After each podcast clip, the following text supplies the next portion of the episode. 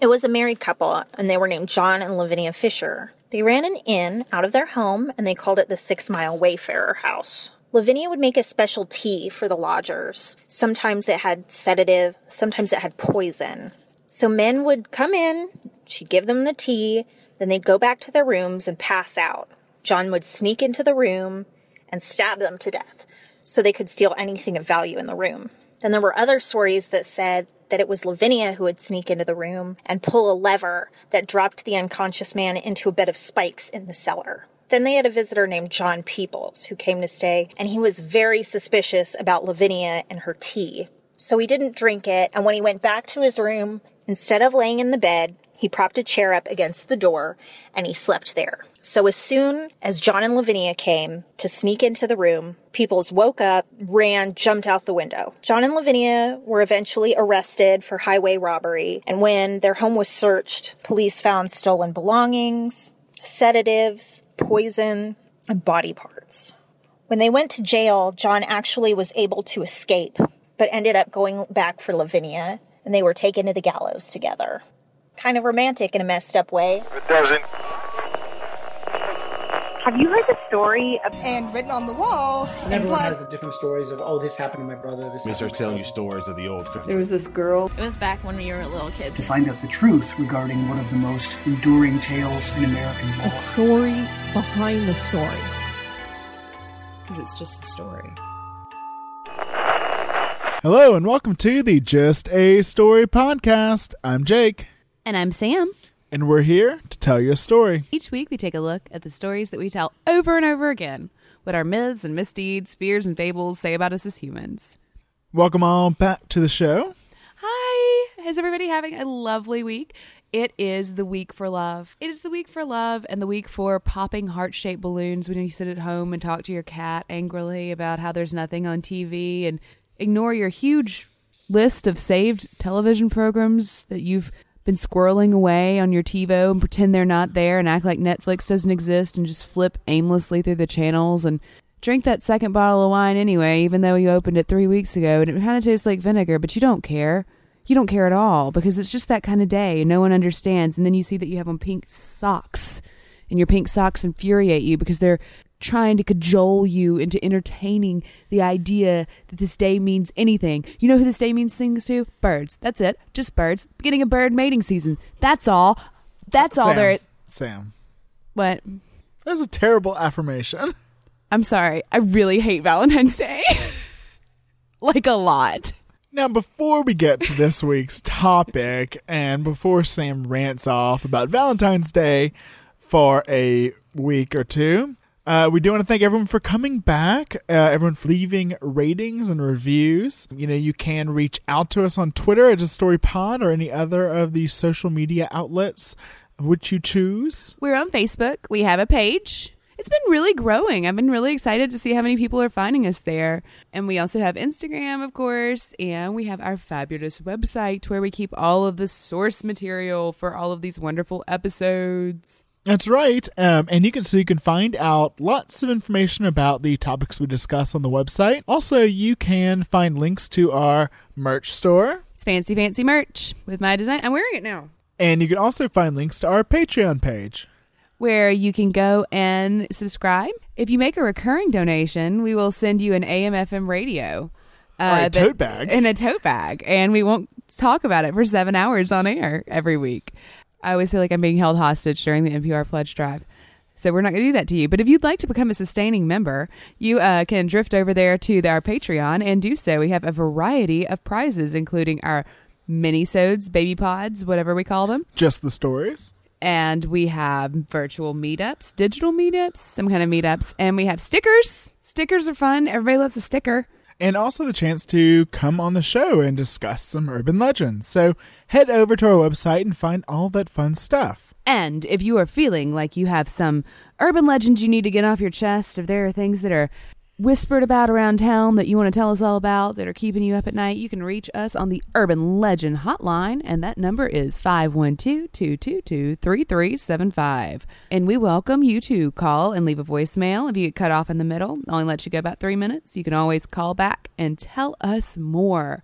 If you're alone this Valentine's Day, give us a call. give us a call. You can You- tell us about your ex. Oh, we will listen, and we won't play it on the air unless you tell us to, and we totally will. But uh, I will be your Valentine. I love you all, and you're my favorite people in the whole world. Yeah, you, you especially, you right there. And we do love all of our listeners. You may think, oh, shit, this episode's going to be about Valentine's Day. But it's not. It's not. It's not. Don't start like that. People in the future are going to be like, oh, Skip. Yeah, they are. It's not about Valentine's Day. It's bigger than Valentine's Day. It's about the idea of the perfect love, The perfect couple. the greatest love story ever told. Boy, do we have some great love stories for you today. So, we started off the episode with a listener recounting the tale of America's first female serial killer.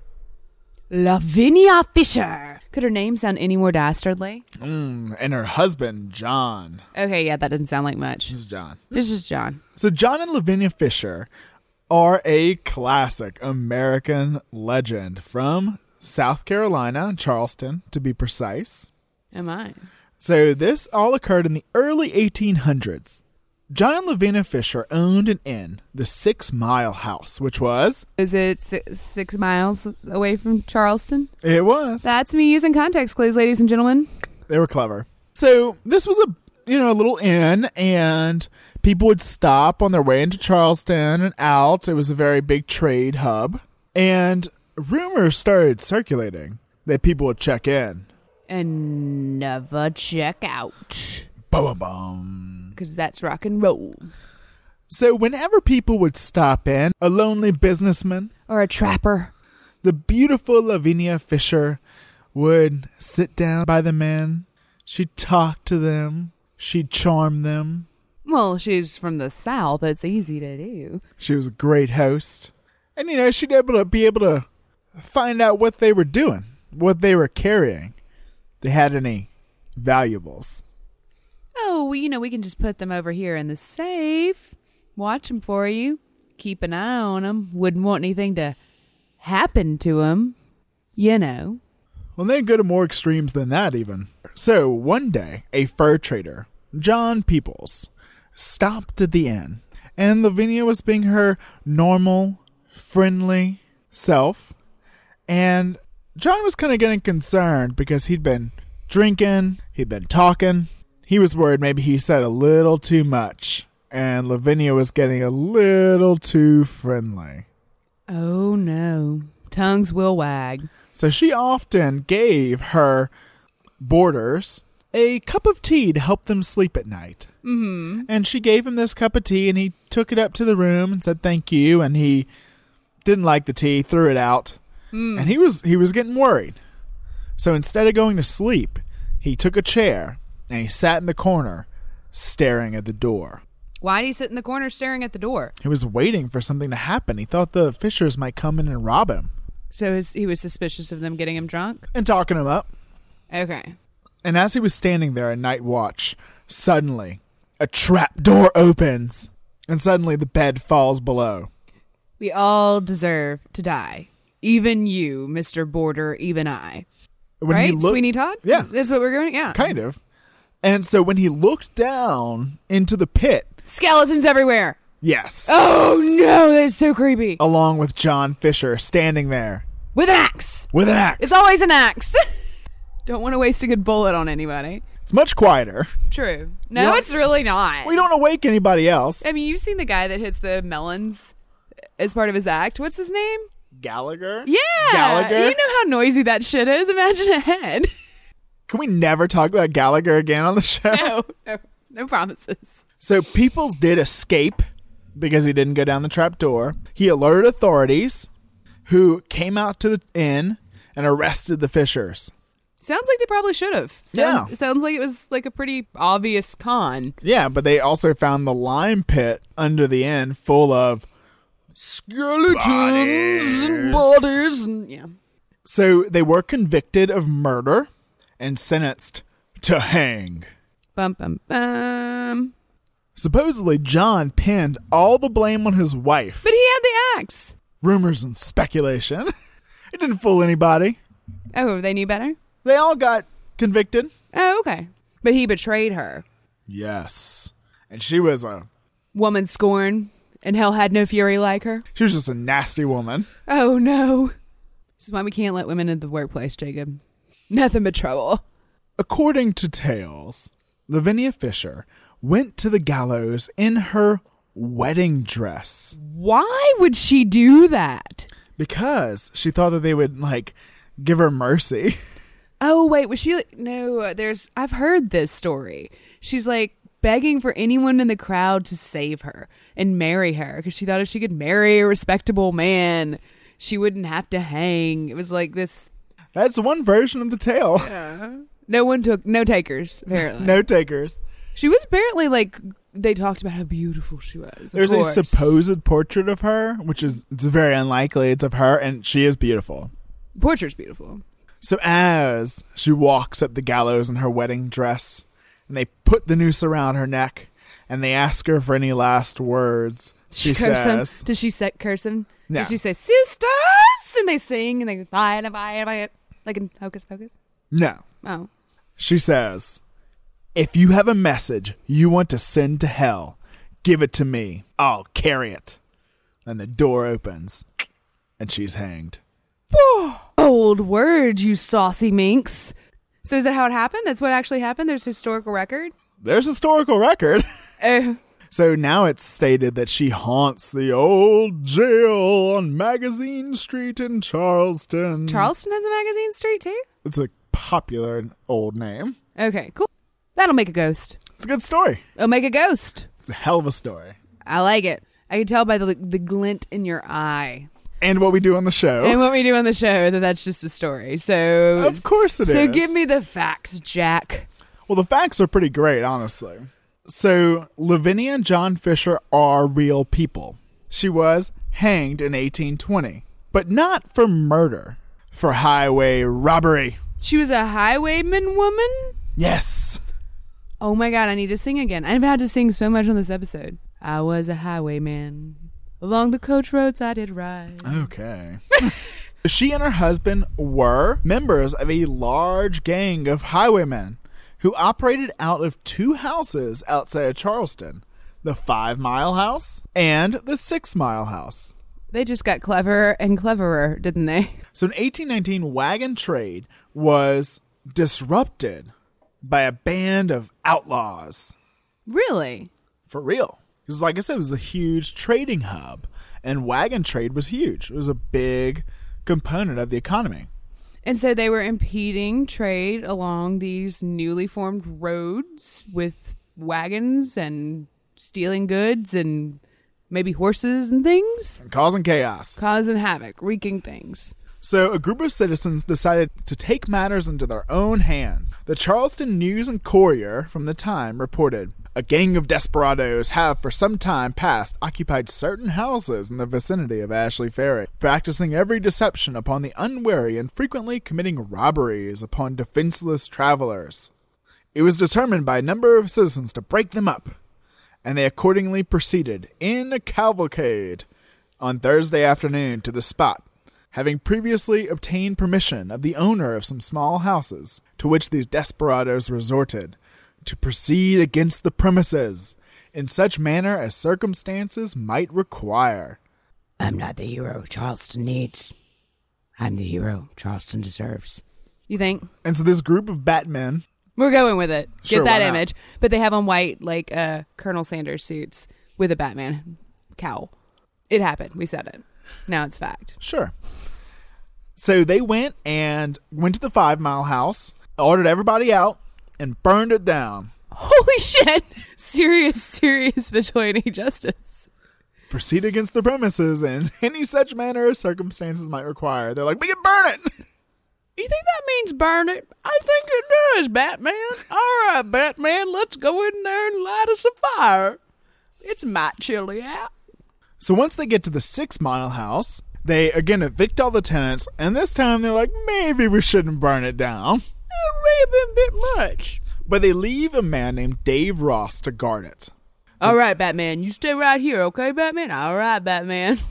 It's like if Matthew McConaughey played Batman. Is that what you're doing? Uh, now everyone knows. All right, all right, all right. I'll be right here just watching the house, making sure nobody bothers it. He's the Austin Batman. Hey, Batman. So the next morning, two men from the outlaw gang break into the house and assault Dave Ross, driving him outside where he's surrounded by the gang, including nine or ten men and one woman. How do we know? Like he says there was a woman there and she was beating him up. So as he was getting his ass kicked, He said, "Oh no, y'all stop!" he looked at Lavinia Uh huh. and he asks her for help. And Lavinia, instead of helping him, chokes him and shoves his head through a window. That's kind of the opposite of help. She went the other way with that one. She put it down, flipped it, and reversed it. So, two hours later, John Peoples was heading out of Charleston in his wagon. So, that's the same John Peoples. Uh, well, one would think. And he stops near the six mile house to water his horse. There, he is attacked by the gang, including Lavinia Fisher. And they stole about $40 from him. Which is like probably like four grand today. The Charleston Courier reported 1819. We are informed and requested to state that Mr. John People, who was robbed and unmercifully beaten by the villains mentioned above, is an honest, industrious young man from the country and had a sum of money entrusted to his care, which the robbers took from him. So Peoples reported to the authorities that he had, quote, just cause to believe that among them was William Hayward, John Fisher, and his wife Lavinia Fisher, Joseph Roberts, and John Andrews. I mean, people must have been so scandalized that there was a woman taking part in this like debauchery in 1819 Right? So now they have IDs on the people mm-hmm. from people, from people's. and they go to arrest the gang members. Okay, And the sheriff has brought a hell of a posse. I love a good posse And so the gang members give up when they see that they are way outmatched. by the posse of Batman. And so John and Lavinia Fisher are arrested, mm-hmm. and they are charged, eventually, the charges change, with highway robbery. As they were investigating the house, they found a grave 200 yards from the Six Mile House with two bodies in it. That's pretty damning. But one of them was a black woman who had probably been dead for two years. Who I'm, I read this everywhere. I don't know how they aged a body in 1820. Oh, like dated it. Yeah. They called up Grandis and Harris and were like, "Hey, buddy, what's it look like when they're not fresh?" You said year, a few years till he was around. So they do plead not guilty, but that isn't swaying anybody. What was the other body? There was the one oh, um, the other body was supposedly fresher. Oh, Yeah, and I mean, there's all kind of speculation about it. I think that's all it is is speculation. Mm-hmm. You really can't say anything, and I'm really not buying that they were able to date a body 200 years ago. they were counting maggots like Grissom. So they were convicted by the jury. They were kept in the Charleston jail, so they did stay there. And because they were a married couple, John and Lavinia were kept in the debtor's quarters in the upper part of the jail, rather than the heavily guarded lower floor. So on September 13th, they actually attempted to escape through a hole they made under the window of the cell with a rope made of blankets. Really? That actually happened when I thought that was just a story in like in general. The sheet rope out the window in the jail? That's like Bugs Bunny. But to show that this story really is about true love, Okay. Wow me. John escapes. Mm-hmm. He's about to, and he could have got away before they found him. But since Lavinia was not able to get away, he turned himself back in. Oh, that's sort of sweet. And then on Feb- February 4th, 1820, they were taken to a gallows erected on Meeting Street just outside the city limits of Charleston. Each was wearing a loose fitted white robe over their clothes. Mm, that's where the wedding dress thing comes from. Maybe. It would make sense. It makes sense. And it was a public execution, so Arby was there. all of the fine Batman. people of Charleston. All the fine Batman Yeah, but in their finery, with their bat cowls. like Bruce Wayne. oh, all the Bruce Waynes. Okay, got it. So at the time, while they were in jail, there was a minister that was trying to, you know, like save their souls. Minister to Yeah. them. Yeah. And John took to it really well. Lavinia did not. Oh well. I'm surprised she wasn't branded a witch immediately. So in the Charleston paper from the day after, you have they arrived at the fatal spot. Some time was spent in conversation and prayer.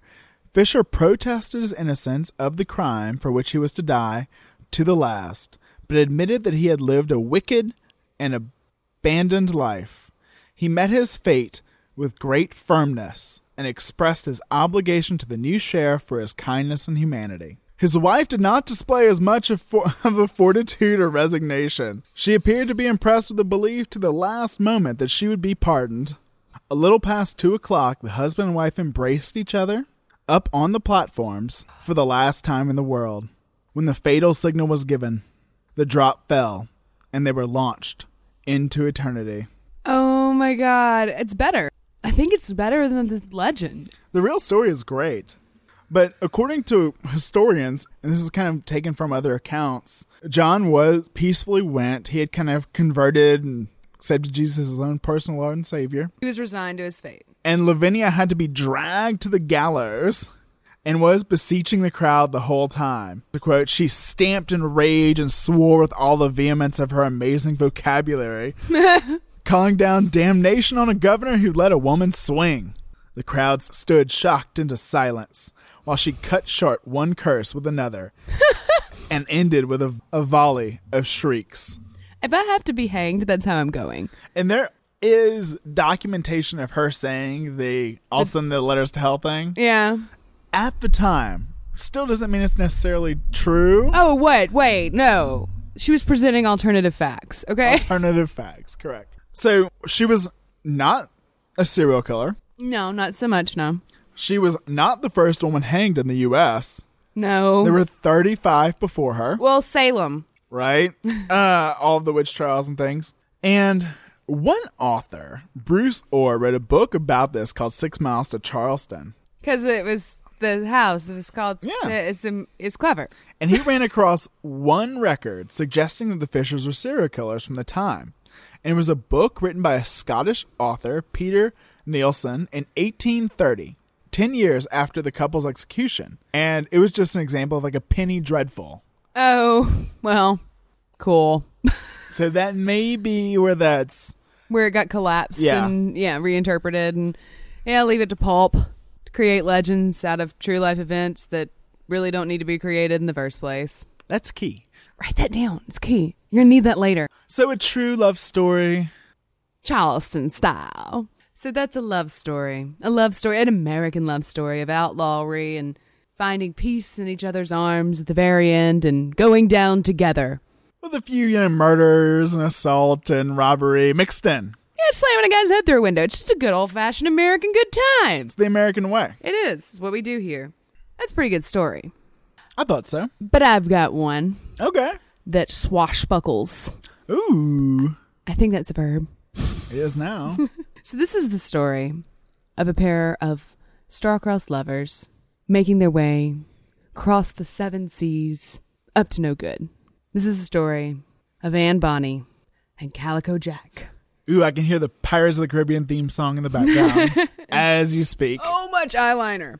So most of the information about these two comes from a book called A General History of Robberies and Murders of the Most Notorious Pirates by Captain Charles Johnson. And a lot of people think that is the nom de plume of one Daniel Defoe. Author of Robinson Crusoe. That's the one. Anne was born in County Cork, Ireland. She was the illegitimate daughter of her father and a maid. And so she was dressed as a boy so that her father could bring her into the household and introduce her as the child of a relative. Now, why she had to be a boy for this purpose, I don't know. But she did. So they dressed her in drag as a kid. Because it fits so well with the story. Right. And so apparently she was discovered and had to be sent away, Scandalous. not just a little away, All the way away. all the way away to America. Charleston. Again, yes. all the good stories are there. Today. So she was known as having a fierce and courageous temper, and she supposedly murdered a servant girl with a case knife and beat a suitor half to death when he tried to rape her, which cool. Um, she eventually married a poor sailor and moved to New Providence, Bahamas. Oh, that's Nassau. The, her husband was a rat fink. What? He was a snitch. A snitch. I think he got stitches. Oh, I think he did. And he turned on the pirates, and I, like I said, Stitches, get stitches. Yes, Yeah. yeah. And but Anne spent most of her time drinking at a local saloon, Yes, she did. seducing pirates. Oh my. You know that was a smelly job. And as Daniel Defoe puts it, she was not altogether so reserved in point of chastity. That's some great euphemisming. Yes, it is. and there's tale that her husband, James Bonny, surprised her once by finding her lying in a hammock with another man, which didn't go over so well. Pirate hammock. And she left the Rat Fink, moved on, and she met a man named Calico Jack. Captain Calico Jack. Captain Calico Jack is a total badass. He had a hell of a fashion sense. I think he was sort of the Keith Richards of pirating. He wore calico. He d- much calico, uh, very colorful. And How can you not fall for the Keith Richards of pirates? He I was like- a pirate. I like how you're avoiding mentioning Johnny Depp. Oh yeah. Well, no, I just I think he was sort of more of a rock star than an actor. yeah, but Johnny Depp based that character on Keith Richards. Well, Keith Richards was his dad in the movie too. Actually, remember? Like eventually that happened. meta. Sorry, I didn't actually mean to do that. Let's uh, maybe he's the David Bowie of pirates. I don't know. And Bonny left to go with Calico Jack. His real name was Jack Rackham. Calico Jack had been given a pardon for his pirately ways. Oh, good. He was putting the old hook and Jolly Roger up. He actually used the Jolly Roger. Most pirates did not actually use the Jolly Roger. Right. He's like credited with the, popularizing yes, and pirate rock star fashion. And so the pair and their new crew escaped to the sea together. And they were like, I know you get that pardon and all. That's great. But there's this sloop over there and it looks delectable. It's so nice and shiny. So I think that uh, they just looked over and they said, That captain there, that captain, he looks quite dapper. And I think he has some really interesting things to say about advertising. The captain's name was John Ham. Really? Yes. So they went and stole John Ham's ship. That's not nice. I'm sure he was just passed out in a drunken stupor. He was he sat calmly with his arm on the side rail with a cigarette in his, between his fingers in a rocks glass, just watching the whole thing happen, watching the decade fall apart. So they sailed the Caribbean for two months, and they took over other ships. And Rackham would invite the crew of the other ships to join him, which was pretty common. Yeah, very common. Mm, Low loyalty among thieves, you know. And also, maybe you die if you don't come. Cake or death. Cake or death. And so, upon joining the crew, she was kind of made fun of for being a woman because people didn't so much like women being on ships. Blackbeard would allow no women on his ship. They were bad luck. They were bad luck, and he would so he gave them bad luck instead by strangling them and throwing them overboard if they took any women. Blackbeard was a badass, also Carolina guy. One guy is like, What you doing with a stupid wench on your ship, Calico Jack? And who told you boas were good for sailing? So what did Calico Jack do? Uh, Calico Jack did dick shit, and Bonny stabbed him in the heart. Nice. Most of the time, she was like just dressed like a lady ish, if you could be a lady on a ship full of pirates. And she would kind of be like his his buddy and his helper, and just you know his his woman. Lover. I think it's very much a woman, Winch. probably a winch. During engagements with other ships, she would dress up like a dude. I guess because so they wouldn't know she was a woman, strangle her and throw her overboard. I'm not sure. Or like kidnap her and rape her. okay, that makes sense too.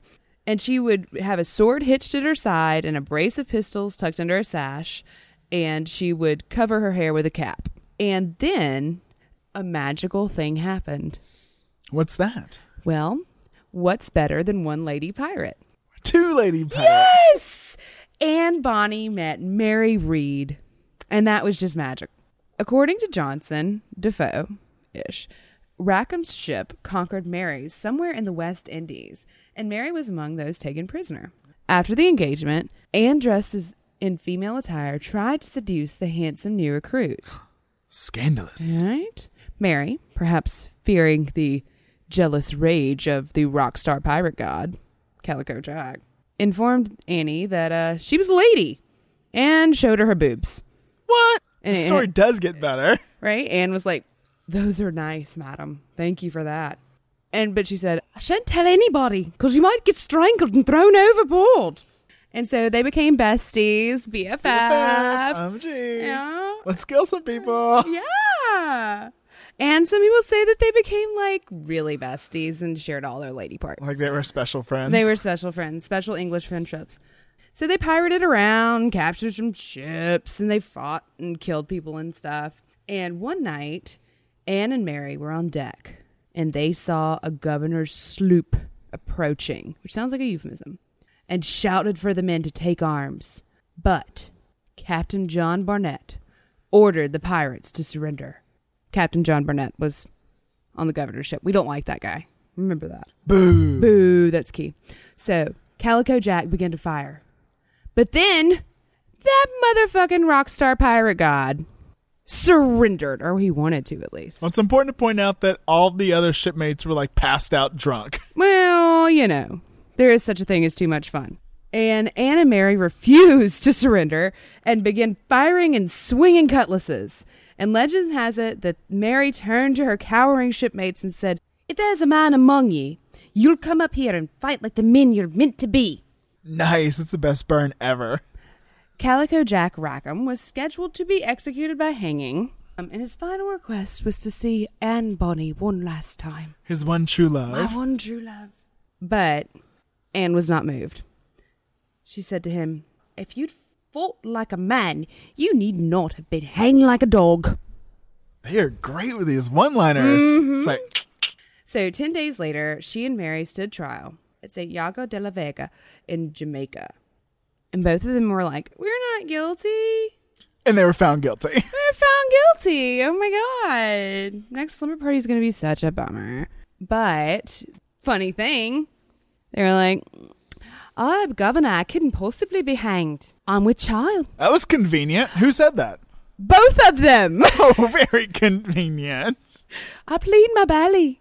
That's what they called it. Nice. Pleading your belly. A lot of women did that during the Salem witch trials, which is just a story for another day. So yeah, that's the story of Anne Bonny. So that's a great true love story between Calico Jack and Anne Bonny and Mary Reedish. oh well, it's a lovely love triangle. you know, whatever. I don't know how triangular it was. I think it might have been straight, like a straight line. I think it wasn't straight. But I think it was a singular line. Just one line, right? One line. Yes. I think the women were lovers. And Calico Jack was lucky if they accidentally showed him a boob to prove they weren't men once in a while. He'd always be like, "I forgot, I think you're a man again. you're a man." Ah, no, you're not. Back to work, you inch. Arg indeed, ladies. Arg indeed. so, where I've taken you out on the seven seas, the high seas of adventure, where will you take me on this loving journey of outlawry and death and love and love? to the most American of places, The Wild Wild West? the Wild Wild West. and not the Will Smith movie you promised before we continue? oh, I- I'm gonna need a minute. Okay, well, you can, you can have one because I'm not listening. I'm so glad you didn't sing that I song. I don't know it. If I knew it, I would. I can't remember it. So this is the story of the love but of the bandit queen of the West. I want that title. Oh my god. The bandit queen of the West, Belle Starr. I want that name. So she used to be an extremely recognizable Wild West character, just like Oh, okay. Jesse James or Billy the Kid, because she was featured in Richard Fox's National Police Gazette. Oh. And um, the dime novel he wrote, Belle Starr, the Bandit Queen, or, you know, they always had like multiple Uh-huh. The Female Jesse James, a full and authentic history of the dashing female highwayman, with copious extracts from her journal, handsomely and profusely illustrated.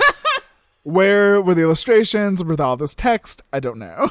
I want a copy. If anyone has a copy, send it to me. I want it. So there went on to be plays about her and movies. There were silent films and talkies, and there were poems, and there's a Woody Guthrie song. There's a Woody Guthrie song about e- Woody or Arlo. Woody. Woody. Oh my God. There's a Woody Guthrie song about everything. A lot of people early on, especially on these like movies and stuff, would use this dime novel As this their- pulp fiction.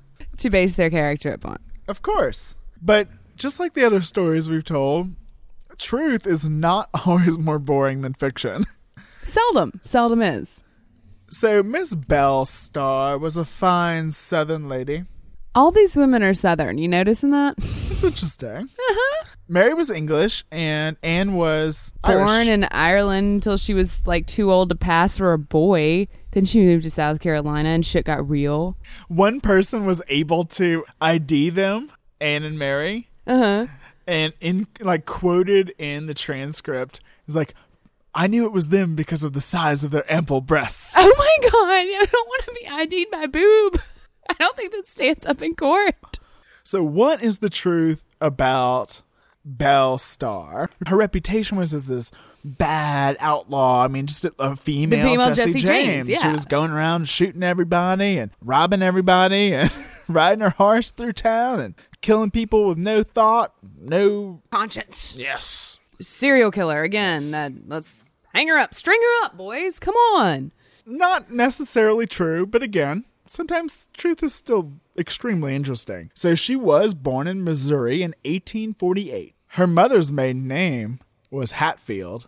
Of those Hatfields, like if I was a McCoy, I would be grimacing right now oh, and spitting and things. Oh yes, spitting and oh, a howling. Yowling. The teenage Belle, which that was not her real name, volunteered at the time to spy on the troops, the Union troops, and tell the Confederate guerrilla soldiers who her brother was a part of about their locations.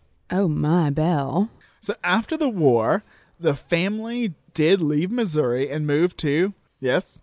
Texas, Texas. where all the good stuff happens. They moved outside of Dallas area and they became involved with the James Younger gang. Oh yeah, that'll do it. That'll make you an outlaw real quick. And they knew them from Missouri. They actually grew up together. Which may have been where they got the idea for guerrilla warfare and espionage. A lot of the members of the gang were guerrilla warfare fighters for the Confederacy. A lot of those Wild West shooter guys were. Good luck bringing them in. I think we know how that turns Yeah, out. we've seen a movie or two about those kind of things. So, with her first husband, Jim Reed, they moved back to Missouri and became involved with the Tom Starr clan. Okay, that's sounding like she's gonna leave Mr. Reed for Mr. Starr there. A little bit, just a little bit of deductive reasoning. Eventually, eventually. So, Tom Starr was the leader of the clan. He was a What a kind of clan? he was Cherokee. Okay, so not the bad clan. So he was Cherokee. They lived on Indian territory. They were whiskey smugglers and horse thieves and cattle rustlers. Indian land is the perfect place to do that.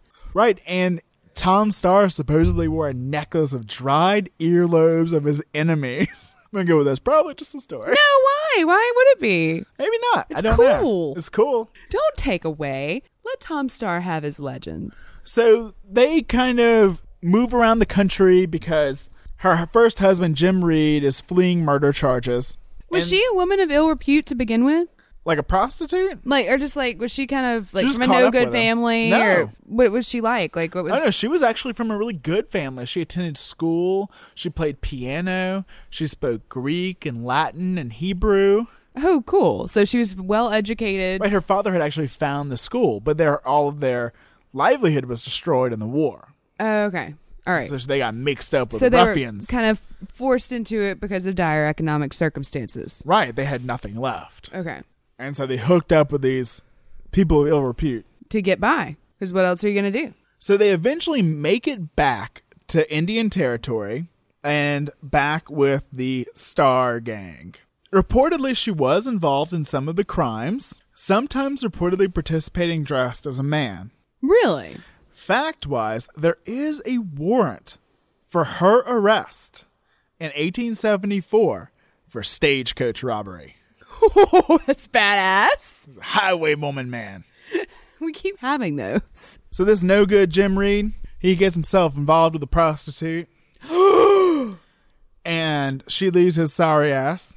Good for Belle. She moves back to Dallas, is accused of horse thievery, No, Belle. and was um kindly asked to leave. kicked her out of Dallas. You can't kick people out of Dallas. And then she winds back up in Indian territory. And that's where Belle Reed becomes Belle Starr, yes? That's right. Yeah. She meets Sam Starr, so Okay. Tom's son. A fun note, since we live in Austin. In April of 1874, Jim Reed, her ex husband, held up the Austin San Antonio stagecoach, robbed the passengers of $2,500. Holy shit. A price of $7,000 was placed on his head, and he went into hiding. And the law caught up with him near Paris, Texas, on August 6th, and he was shot to death while trying to escape from the custody of deputy sheriff. So she's a widow. Oh, she left his sorry ass already. I know. And she marries Sam Starr. Who is the son of Tom Starr and one of the Starr gang members. Right, in a tribal ceremony in 1880. And so the couple claims a thousand acres of land west of Fort Smith, Arkansas, Okay. which we've been to. We hiked there. Yeah. We got lost. I slapped someone and drugged them out of the woods. It was a good time. Good Story time. for another day. and Belle actually called it Younger's Bend because she'd had a previous man she was in love with named Younger. Oh, was he one of the younger gang? Yes. Oh, she had a thing for bad boys. And the thing is that he actually stated later that he never had a thing with Belle Starr. so this was just unrequited love. Was she just pining for him and was like, oh, pine, pine trees. Huh, let's do it. Someone wasn't telling all the truth. Yeah. Someone had alternative facts. this land became just the hideout for all the gang members. You ain't got nowhere to go, sugar. You come on up. Miss Bell, take care of you. Well, she actually said in an interview with the Dallas Morning News, quote, a friend to any brave and gallant outlaw. Oh, she's branding. She's on that shit. She's like, put it on t-shirts, people. What's a t-shirt? I don't know. And so the Starr Gang, you know, was involved in thieving and bootlegging and all that fun stuff. And supposedly, she became very much a behind the scenes component, planning all of these heists and schemes Well, that she would her have- husband would go off and do. Well, she would have had that sense of sneakiness, I guess, that uh, sneaky sense from being a spy. And she was also very well educated. Correct. She was very smart. So they made plenty of money doing all this. And Belle would even employ bribery to free her cohorts from the law whenever they would get caught. What would she bribe him with? Money! Oh, that's not where I would have gone first, but okay. It's in the pirates. You want me to prove I'm a lady? No, Calico Jack, put your shirt back on. So lawmen eventually came to Younger's Bend and arrested Belle and Sam for horse theft and transport and transported them to Fort Smith for trial in 1883. She did serve time, Really? nine months in a Detroit prison. But of course, when she got out, she just continued her thieving outlaw ways. Unrepentant. So one day, Belle and Sam Starr were at a dance at a neighbor's house when Sam was told that his old enemy, Officer Frank West, was outside. Nemesis. He went out to meet him, and in the duel, both men drew their guns at once pow, pow, and killed each other. Seriously? That never happens. You don't ever see that play out like that in a movie. That's just the movies. so he was dead. Yeah. Belle was sad. All of her loves were just going out of the window. But she turned 40 in 1888 and decided to put her thieving outlaw ways behind her. Okay. She started renting her land out to farmers. Oh, instead of like harboring Jesse countless. James. Yeah. Like, yeah. Okay. So during all this, is she like dressing like a man? Is she pulling that stunt? Oh, you're right. We didn't m- mention this amazingness. Yeah, no, I think we need to cover it because I see a picture here and I'm gonna um. I need to need to give our audience here a visual. Would Paint wear- a word picture, love. She would wear black velvet riding coat with her black skirt. The big bustle. with her gun slung in a holster over her skirt. She would wear a man's Stetson hat with an ostrich plume, and she would ride side saddle on her horse Venus. It's so good. It's just so good. It's all so. And that is all 100% true. There are several pictures of her. Google, Google, Google, please. So the next year, on February 3rd of 1889, she was riding home to Younger's Bend when she was thrown from her horse by a shotgun blast to the back. No. And the petticoat terror of the plains. Are you serious? as she was called in papers. My God, a want these nicknames. Was shot again numerous times as she laid on Oh the my God, ground. that's so sad. And while there are some strong suspects for who killed her, it's still an unsolved case because she had plenty of enemies. Not Belle. And the headline of Belle Starr's New York Times obituary Oh wow, she was famous. said, A desperate woman killed. Oh, Belle. Belle was my grandmama's name. And she was kind of a hellion too. She put some people's heads through windows before. yeah, actually she did, but that's a story for another day. Okay, so these are really fun stories. I love these stories. These badass outlaw women patrolling the highways and travel routes looking to fill their coffers with ill-gotten gains and the men who love them and lead them astray. These are great, but what's the point? I mean, these are such American stories. I mean, yeah, sure, one's in Jamaica, but like pirates. They're Carolina ties too. It's just such, it so fits in with those American ideas. These are the stories that we love. There's a reason these are still around hundreds of years later. We love an outlaw. We love an underdog. And we love violence. Yeah, we do, man. We really like some ultraviolet. And it's funny because even though we love some ultraviolence in our media, America pretty much thinks of themselves as a non-violent, law-abiding people. Not where I grew up. I mean, that's like the kind of the general idea. to be fair, I grew up near a place called Rovaline, which was a bastardization of Robbers Lane because it was a no man's land between Louisiana and Texas, and it's where all the bandits would go to hide out, where my people settled. So I have kind of a different pedigree. But yes, in theory, Americans are peace loving hippies. no, they're not hippies. That would be terrible. They're peace loving patriots. But since its founding, America has used violence to spread its peaceful ways. Kind of our hallmark. And you know what? When we don't think something's fair, when we think we are being taken advantage of, we tend to, you know, organize an army and declare our independence. yeah, that happened. Twice. Twice. but it goes back all the way to manifest destiny. You start there. Through the 19th century, through modern day, we are using violence to spread peace in our humanistic ways. Speak softly, carry a big stick, beat the shit out of people with it when they disagree with you. That's what we say. That's what we say. And so the idea of America as peace bringers is important, but I mean, I bring that up because violence is something that really is entrenched in our society, even though we might think of ourselves as non-violent people. And, you know, we have heroes and protagonists in our stories that use violence or criminality because there's like a moral necessity. Right. As long as we believe that they're they are justified in the actions that they take, we will forgive them the 47 henchmen they leave in their wake as they make their way to the big boss to get their daughter back or whatever. Like if we think that they have a just cause, we're willing to accept a lot of carnage. Yeah, I mean, this goes back to Cooper's Longstocking saga, which is Last of the Mohicans, which takes place during the French and Indian Wars and about that time. This inspired D.H. Lawrence to write, There you have the myth of the essential white America. All the other stuff, the love, the democracy, the floundering into lust, is a sort of byplay.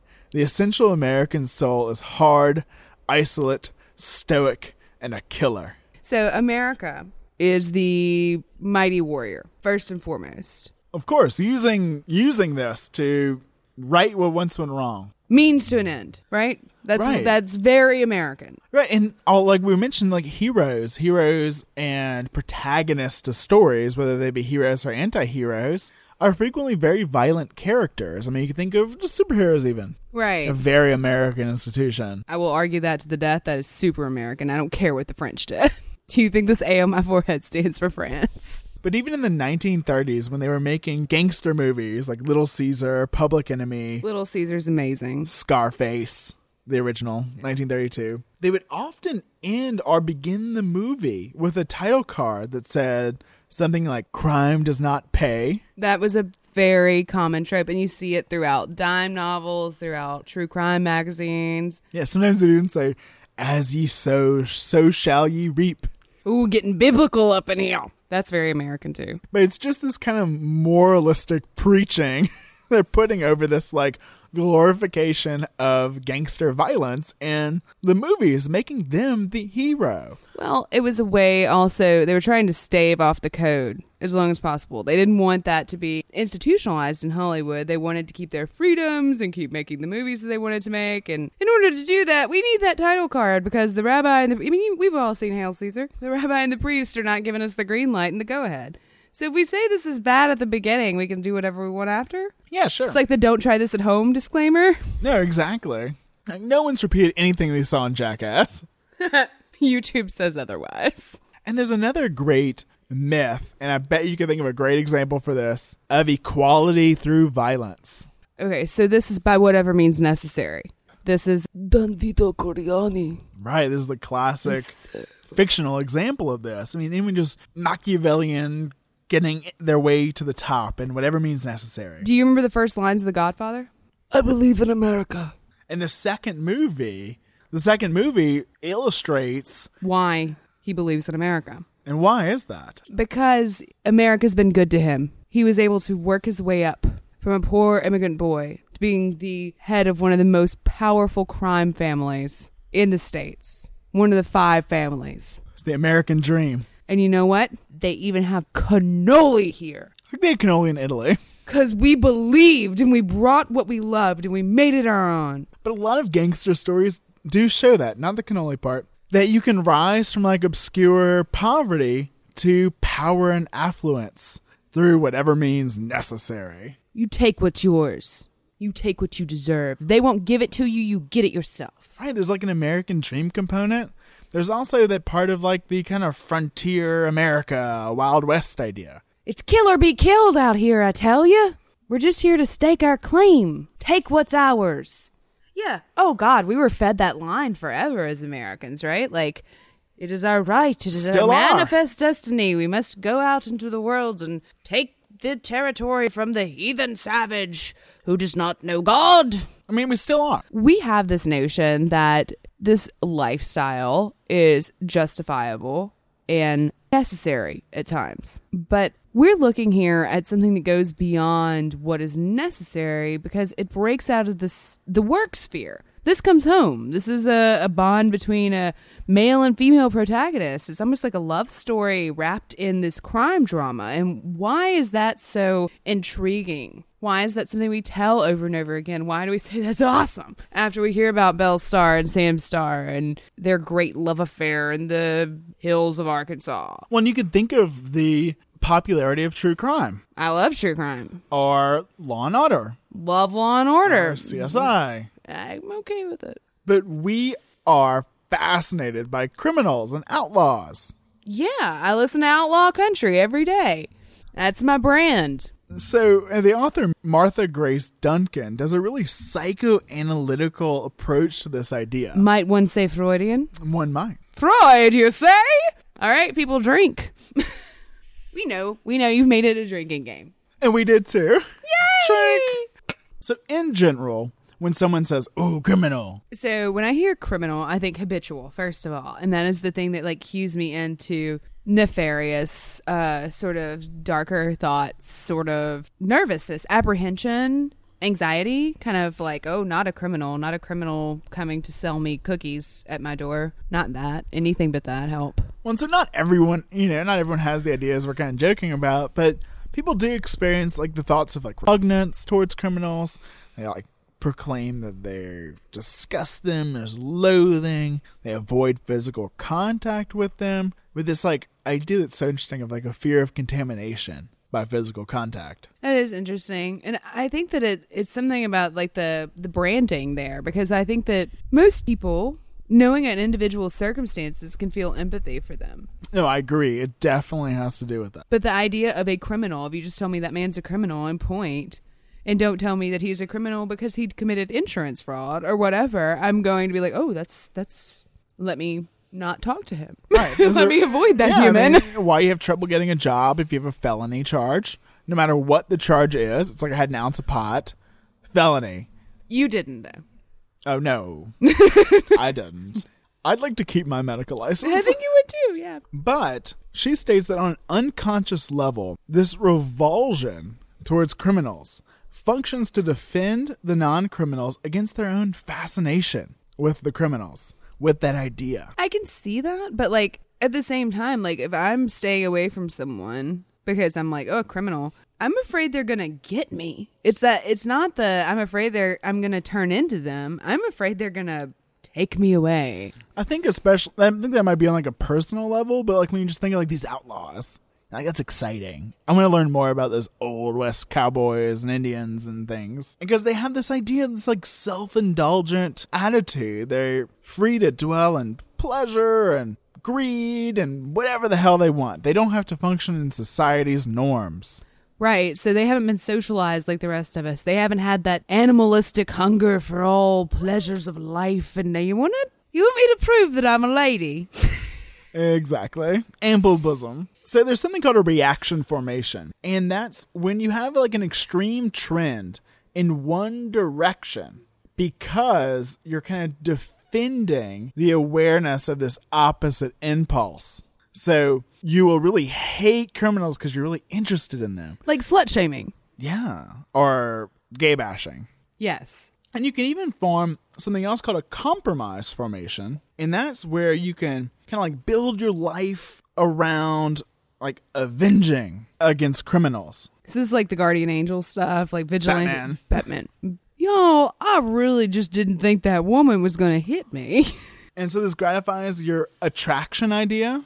You All have right. ongoing involvement with the lawbreakers all right, all right, all right. and your revulsion because you're able to persecute them, your persecutory nature. So you were able to enact violence and feed that side of yourself, but at the same time, you're condemning them and staying within the social norms and setting yourself apart in a way, Yes. like politicians. Yeah, and so these criminals can become like scapegoats, like symbols of everyone's unacknowledged guilt. So your id, to go Freud, Oh, I love go Freud. Let's go Freud. Let's do it. delights in the acts of aggression against authority, but your superego denounces it. So you have this like compromise you have to have somewhere in the middle, or you can go one way or the other. So you can choose which degree of acceptance you're going to have, but your fascination is there regardless of how you respond. I don't think you necessarily decide because you know we form our own reality. You know we take things in, Mm-hmm. and we don't actually exist in real reality. We're get really philosophical, but we all understand things differently. Right. So this is some far off hypothetical. And we can wax poetic about it and form judgments and form opinions, but we're not actually confronted with the reality.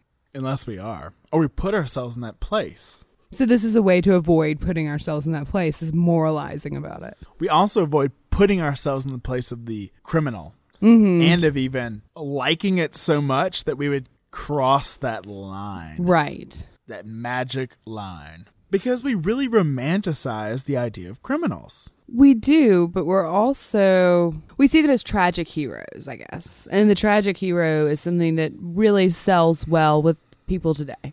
You're like, oh yeah, they get to go live their life. Think of how many people love Scarface. Yeah. The Al Pacino version. Yeah. or like Quentin Tarantino's movies. Yeah. Or The Godfather. I love The Godfather. Or The Great Gatsby. Why do you say The Great Gatsby? What do you mean? Gat what did Gatsby do? Gatsby was a criminal. He was not a criminal. He was Spoiler alert. he was a lover. and a criminal. Daisy killed the girl. So just like in those, like you're saying, like we put them up.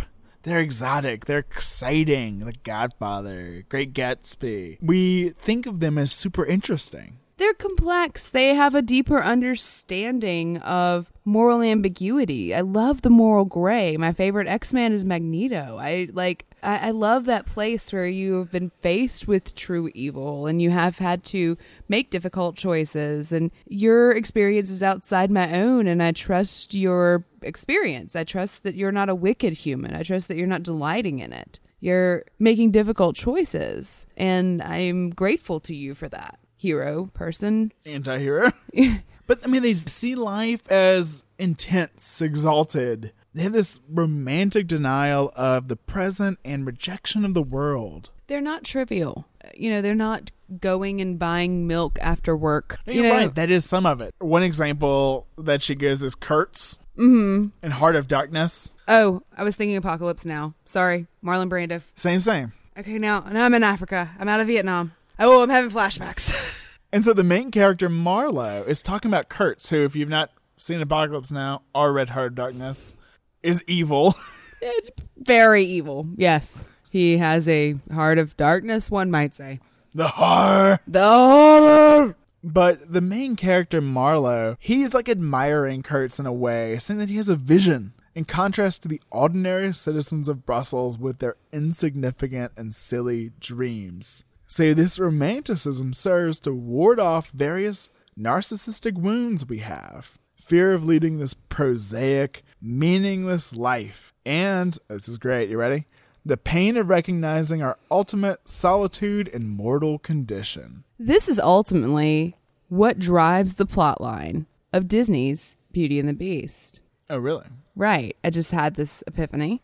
So Belle longs for more. She says, There must be more than this provincial life. And then she's confronted with a horror, this thing that seems so terrible. The beast. The beast. And she is at first disgusted by him and repulsed. And then, over time, she discovers that the world made him this way and that there is a beautiful human person underneath who has been confronted with experiences outside and beyond her own, and he has a depth that she could never possibly have discerned. There's something there that wasn't there before, she says.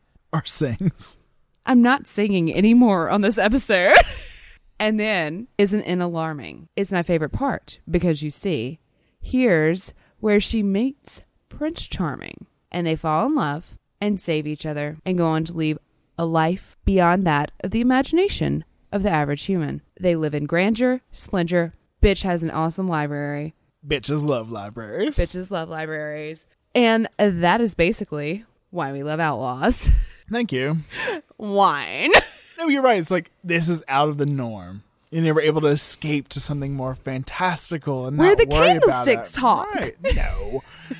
Where we don't have to worry about societal norms. Right. No, I, I, I see what you mean. We don't have to worry about going to work and coming home and going to the grocery store. It's like this is fantastic. They can do whatever the hell they want. We don't have to worry about our narcissistic wounds and the mortal coil. So we've had these sort of classical stories. These are these American stories. You know, these women on the run, women and men fighting their way to find a place in this crazy continent. But are they the first? Of course not. Of course not. We have Shakespeare. Ah, the Shakespeare, bard. the bard. Marlowe. What? Francis Drake? Shakespeare wasn't real.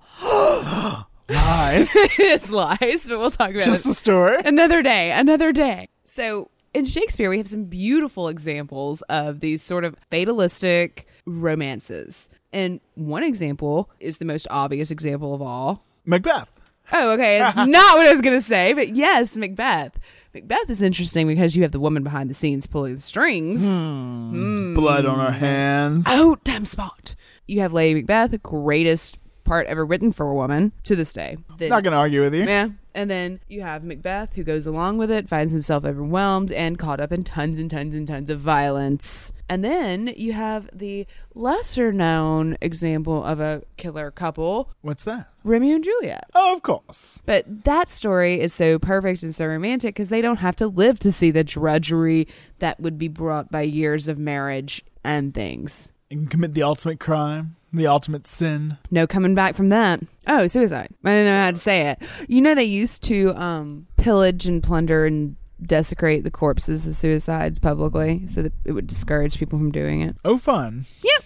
You see, Europe doesn't have a violent history at all. That's purely American. so, knowing that the tradition is older, you can even look, I really do think, at the archetypical tale of Beauty and the Beast and see our fascination with outsiders and the love of outsiders and seeing outsiders as a means for escape. And you see that throughout a lot of fairy tales. Oh, definitely. So it's this very classical theme. But the outlaw, I believe, as a romantic figure, is something that's pretty quintessentially American. And it's important to draw a line here. Let's draw a line between an outlaw, which is romantic, Oh, yes. and a criminal, which is No, repulsive. repulsive. No, no. The difference between a criminal and an outlaw is that the story of the latter must be amenable and sympathetic to interpretation. The outlaw's career must have begun with a perceived injustice and have hurt only those who had it coming to them, and have ended in the hands of a draconian or at least a miscomprehending authority. So separating the outlaw out. The outlaw uses those ideas of violence as it means to an end Mm-hmm.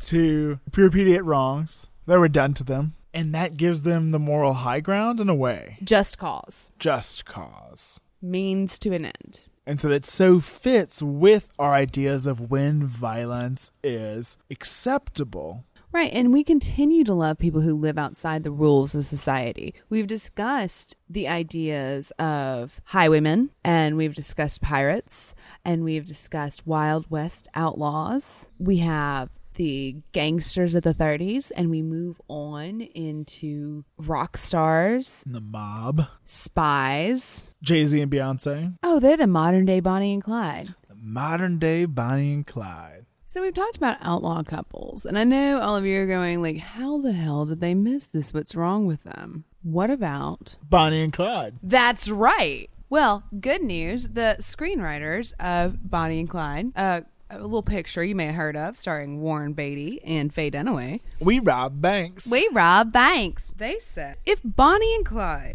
were here today, they would be hip. Their values have become assimilated in much of our culture. Not robbing banks and killing people, of course. But their style, their sexuality, their bravado, their delicacy, their cultivated arrogance, their narcissistic insecurity, their curious ambition have relevance. And just as we've discussed, there's a reason we still love these characters and why there are movies being made about these characters. And so we should start by telling the story of Bonnie and Clyde, where all good legends start.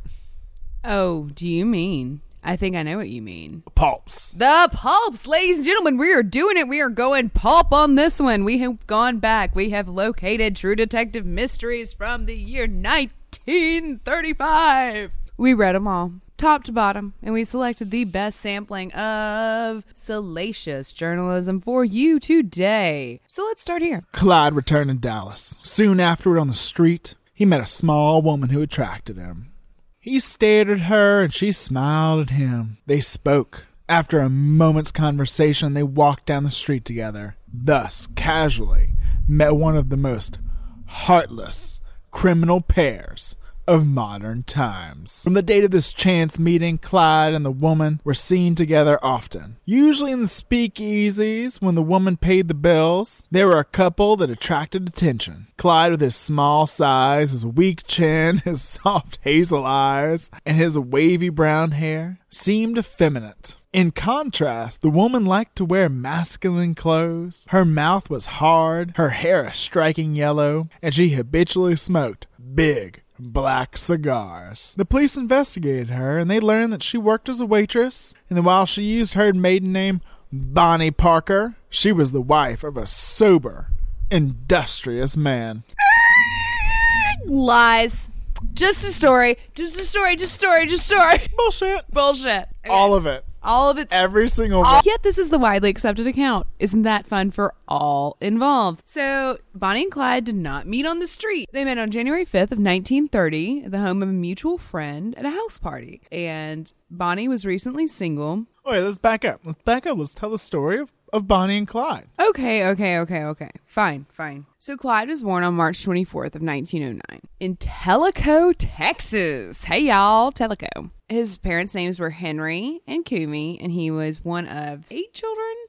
In October 1st of 1910, Bonnie Parker was born. Born the second of three children, and her father died when she was young, and her mother, now single, moved her and her brother and sister to Cement City, Texas. And the Barrow family moved to West Dallas, which was not incorporated into the larger city of Dallas until later in 1922, after their father had done all that he could sharecropping cotton around Telico. So the papers tell us Clyde before Bonnie that he was born to this large impoverished family. He was a natural leader. Even among his older brothers and sisters, he was never without some kind of toy gun. He grew up to be a humorous, engaging young man, well liked by all of his employers, with a perfect credit rating in West Dallas. He loved cars, the girls, and his saxophone. At 18, he began playing with real guns. By the time he was 20, he was a wanted man in several Texas towns, and he'd not yet met Bonnie Parker. Uh, some of it's true. He did have a saxophone with him at the time of his death, but he really liked guitar. He loved music. He wanted to be a musician for a while, which is kind of cool. Did have a penchant for playing with guns, but that's because he loved cowboy movies. Every kid at this time did. Yeah, he, you know, was born to a very, very impoverished family. Like West Dallas was an interesting settlement. It was kind of something that grew up around the time of the Great Depression when people were coming to more industrialized cities to look for work. Dallas was sort of a planned community. It was very much created for that upper echelon of Southern society. And Clyde's family moved to West Dallas, which was a place where they allowed people to camp where they allowed people who were homeless to come live. Like it was sort of a, oh, no, no, no, you're not coming to our nice neighborhoods. You go over there. Oh, they called it the Devil's Back Porch. Oh, that sounds friendly. It was. It was very much like a Hoover town. And at first, they didn't have the money to get a tent like the nicer folks in town had, and they spent their time living under a wagon. So when Clyde was about 16 years old, he got picked up for poultry theft. Chicken wrestling? Turkey wrestling. A much greater offense, sir. Much greater offense. Bigger bird. And later that same year, he went to see his sweetheart and he failed to return his rental car and he was arrested because they didn't know he was going to take the rental car out of Dallas. He was officially arrested, but the charges were dropped. And over the next two years, he would often, usually with his older brother Buck, who is seven years older than him, commit a series of petty crimes such as larceny and car theft, which was a favorite thievery of Clyde's, and it would continue to be. And eventually, these charges escalated to armed robbery. But this is only half the story. Right, so Floyd Hamilton said, who was a later accomplice, Well, Bonnie was kind of a fun loving girl. She took part in all kinds of recreation and school activities. But Clyde Barrow was the reverse. He didn't take part in any school activities. At school, he would stand up against the wall or over by the fence. and watch everyone else. But he was a person that went out of his way to help people. And then Tiny Bonnie Parker was the smartest, sassiest, prettiest little girl in her class a natural performer who won prizes for her essays and speaking pieces. She wanted to be an actress, a circus star, or an opera singer. From half tomboy, half fairy tale princess, she grew up to be a romantic young woman who adored her roving husband Roy, love story movies, and best of all, her mama. Champion of the underdog, almost any underdog, she was a notorious soft touch for any and all hard luck stories. So Bonnie was a really bright kid. She won spelling bees. Um, she performed in school pageants. She was really well liked by her classmates, and her mother would call her things like profound. Her mom was very into the appearance of things and liked showing her kids off. Bonnie was really cute little girl. Like she had like very very very blonde hair, was tea tiny bitty. Like she was 4'10 and weighed like 95 pounds when she was an adult. She was very gregarious and outgoing. And in another time, Bonnie might have gone on to excel in academia, but in 1930s Texas, Bonnie wasn't going anywhere. So Bonnie got a job as a waitress, and Bonnie fell for her childhood sweetheart named Roy Thornton, which was not a sober, industrious man. Oh no. No, no. He was already in jail at the time that Clyde and Bonnie met. And he was in jail for robbery. They were pretty much estranged. But Bonnie didn't divorce him because she said it's, quote, not right to kick a man while he's down. Champion of the underdog. Any underdog. Any underdog. And then, so right before Bonnie and Clyde meet at the West Dallas, Texas home of Clarence Clay, these stock market crashes. Interestingly enough, people in West Dallas were already so impoverished they kind of didn't notice, but their wealthier employers did. So shortly after they met, Clyde went to call on Bonnie. And his mother said, Clyde, it's late, honey. Why don't you just stay over here tonight? I don't like the idea of you on the road. Nobody did. Eventually, that night, as he was staying at the Parker's home, police show up. Tell Clyde he's under arrest and arrest him at Bonnie's home. And they cart him off to jail. He was charged with burglary and car theft and sent to jail in Waco, Texas. if you are a young girl with romantic notions in her mind and your new beau has just been arrested in your living room, what is one to do? Oh, well, of course, go visit him and write sweet love letters. Stand by your man, Tammy Wynette said, and she did. She did indeed. She went to visit Clyde in the Waco jail, and eventually, Clyde would convince her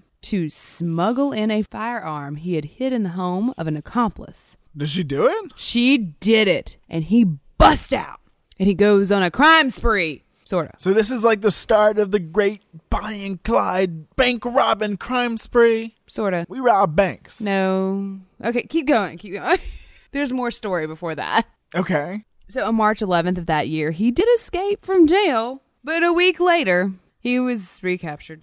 That lasted long. And he was going to go to Huntsville, the big jail, the big Texas state jail. And he shouldn't have had anything too much to worry about because this was his first serious offense. And most of the time, people doing short term, you know, less than 20 years, would be put on duty inside the prison. Laundry, whatever. You've seen Orange is the New Black. You know what that's like. But Clyde got his assignment, and it was for Eastham. That does not sound good. Eastham Prison Farm. It was not good. It was a place that was very, very hard on the men who were incarcerated there. It was usually reserved for lifers. And it, he may have been put there because he had that little escape on his record, a little, uh, little getaway he took. That Bonnie helped orchestrate. Yeah, might have sent him to Eastham, but Eastham was brutal. I mean, the working conditions were terrible. They survived mostly on like a cornmeal bread and not much else. They were given like 10 minutes for lunch. They worked over 12 hours a day. It was incredibly harsh.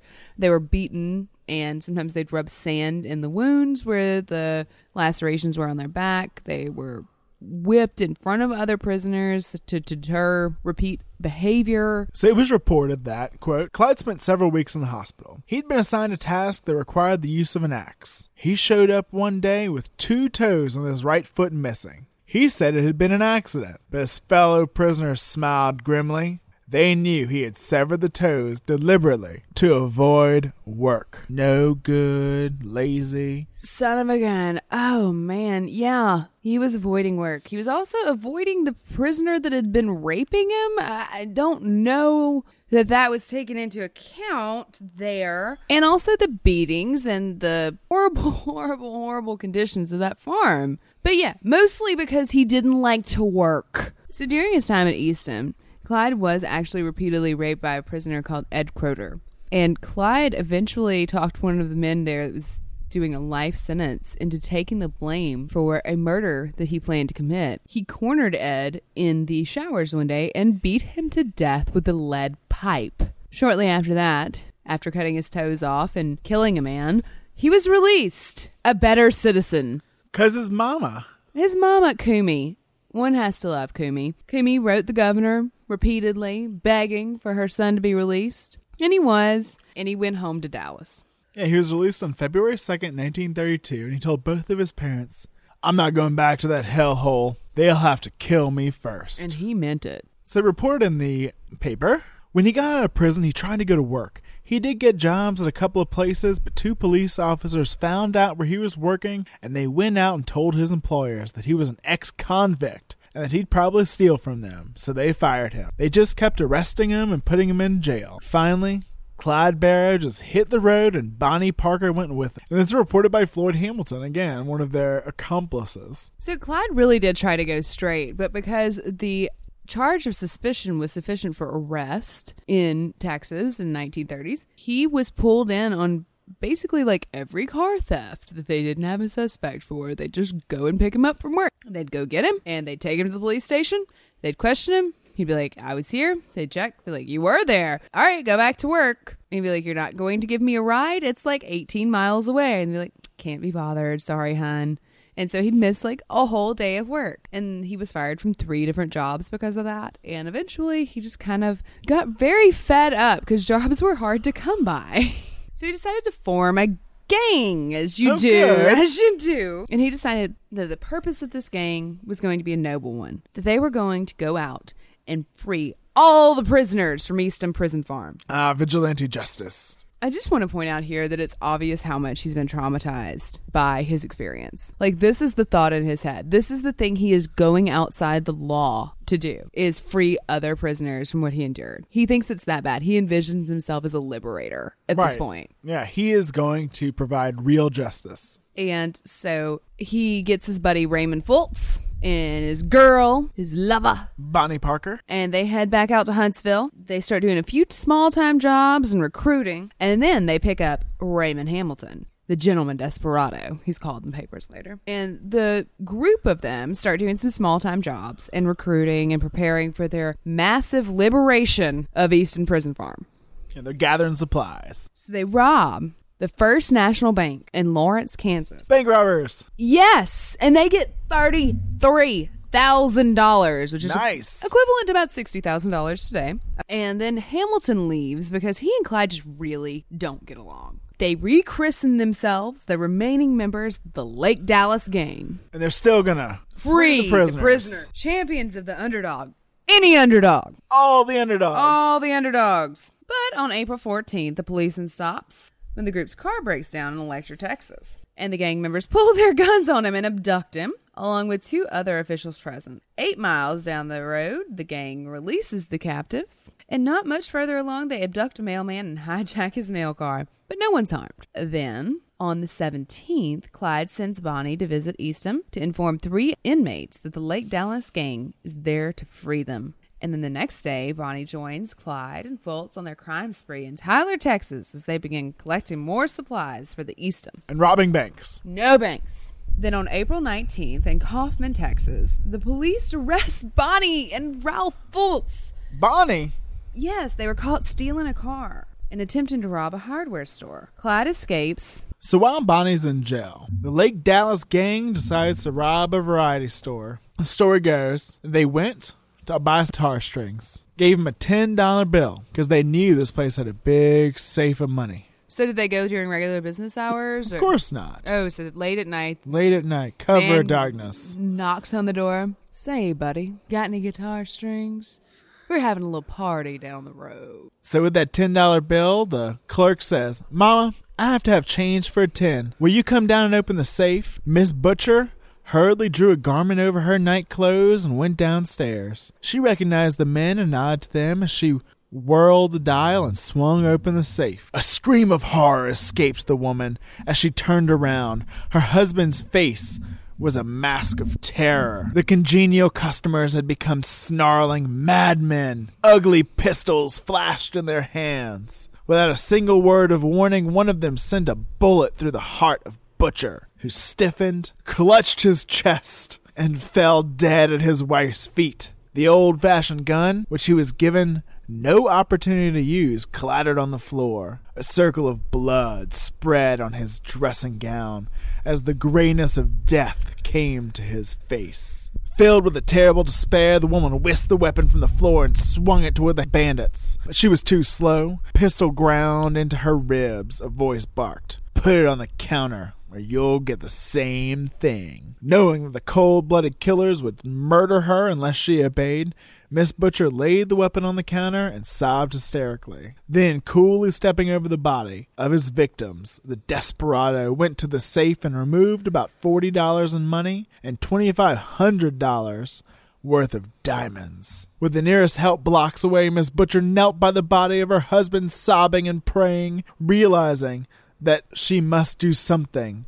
She fought to control her emotions. Silly woman. So she calls the sheriff, and the sheriff just happens to have handy a picture of Clyde. That man was certainly one of them. The picture she held toward the sheriff was of Clyde Barrow. For the first time, one of the Bloody Barrows was wanted for a killing. So yeah, that happened, and it's really sad. And I'm sorry for the Boucher family. I absolutely am. But Clyde was the getaway car driver who was not involved, which he could still be charged. But he did, was not one of the triggermen, and she shouldn't have been able to identify him. It was an erroneous identification. But nevertheless, Clyde is now wanted for murder in the state of Texas, and that's a problem. Oh, is it?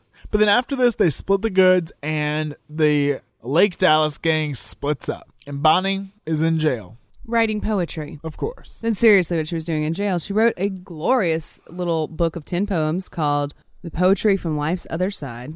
and she presented it to her warden, which was just the warden's wife, who was in charge of the female prisoners, when she left, and it sold at auction within the last 10 years for about $35,000, all handwritten poetry by Bonnie. That's as much as they stole from that bank. It's about that.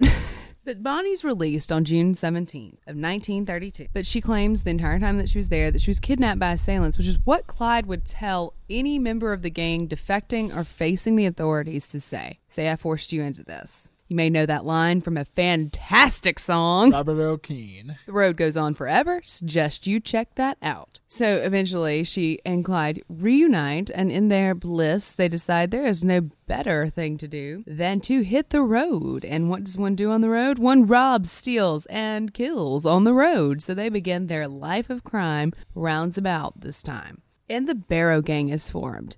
And one of the founding members is Mr. Raymond Hamilton. We will continue to see Raymond Hamilton for the duration of this episode. And then Funny thing happens in Stringtown, Oklahoma. While the cat is away, the mice will play, and the girls are gone one night, and the boys load up in their V8 Ford and head on down to Stringtown, Oklahoma for a good old fashioned dance. And what happens at dances? Well, we learned from Belle Starr. Nothing good, right? So they're out of towners. Clyde has a penchant for silk shirts and broad neckties and fancy hats. And broads. And so they're there in their silk shirts looking quite out of place at this country dance. And it's very obvious that they're out of towners. And they're also nipping from a little flask. That's illegal. It is illegal. And so some cops who are doing local security work notice these men nipping from their flask at this dance where they don't belong and they decide to go up and just check out and see who they are. And unfortunately for those men, Eugene Moore especially, they didn't want to talk to cops. They were in no mood, being wanted for murder and all. So Eugene Moore is shot in Stringtown, Oklahoma. So now Clyde's wanted for murder and Bonnie's not with him again. no, Bonnie was not invited. She was probably back at the place writing poetry. Mm-hmm. And so Hamilton leaves again. And so on October 11th, 1932, another murder occurs. Give me that money. A revolver jammed against his spine, the bandit's right hand reached into the register and extracted $50. Hall, from his place behind the counter, saw everything. The old butcher, as he walked around the counter, towered head and shoulders above the man who held Glaze at his mercy. You can't do that, young man, Hall spoke firmly. The bandit whirled toward Hall, a sneer on his face. I can't? I can't? Coolly, deliberately, he swung his gun at the butcher's head. Blood spurted from an ugly gash. Hall cried with rage. He lunged at the bandit and encircled him with his arms. The outlaw placed the muzzle of his revolver in the pit of the butcher's stomach and pulled the trigger. So this was definitely blamed on Clyde. And Clyde was in Minnesota at the time. So not Clyde. But still not letting it go when this is written years later. Right, and that is a constant theme. Not Clyde. Indeed, it was not Clyde. So on Christmas Day, Clyde or possibly W.D. Jones kills a man named Doyle Johnson. W.D. had just joined the gang. This guy was so trigger happy. He was very, he was 16. He was a baby, or 17, maybe. But Clyde tells him, go take that car. It's a big Chevy sitting in front of somebody's house. And Clyde doesn't even like Chevys. He's just trying to like initiate this guy. Go take it. Well, the thing has a horrible starter. It's pain in the ass to get to turn over, and he's having hell with it. Skid. And so Clyde comes over, pushes him, says, I'm getting in. Pushes him over on the bench seat and he starts trying to start it. By this time, they have attracted the attention of the family. And so Doyle Johnson, who is a grocery store clerk, comes running out and is like, Stop, that's my car and he grabs Clyde around the neck. And Clyde shoots him in the stomach in front of his wife and children, or WD, depending on who you ask. Which version of the story you're getting. But anyway, this man is killed. They do take his car, but they abandon it right outside of town. So that's less than stellar. Months later, authorities will charge Clyde Barrow and Frank Hardy, who was another associate of the Barrow gang, with the murder. Clyde actually wrote a letter to them with a fingerprint on it saying Frank Hardy had nothing to do with that murder. Don't send him to the chair for that, which is kind of interesting. Yeah, it's got a little bit of morals there. A little bit. Except for killing that guy in front of his family. Yeah, well, it wasn't him, depending on who you ask. Might have been W.D. Jones. I'm going W.D. Jones because that kid shot this gun as much as he could. He was a kid. His name was William David. On January 6th of 1933, at midnight, Clyde arrived at the West Dallas home of Lillian McBride. And she was Raymond Hamilton's sister. And he was going to check old old Raymond. Little did he know there was a stakeout in progress for another criminal type. And upon approaching the home and realizing what was going on, he drew his gun and shot a man who was involved with law enforcement. His name was Malcolm Davis. So then they're on the run again. Right. I mean, he killed a lawman. Oh, he's going to get the chair if he's caught. Old Sparky, the hot squat, as Barney was fond of calling it. Wonderful. And then WD, Clyde, and Bonnie do go on a bit of a spree, but they're mostly robbing grocery stores. Where are the banks?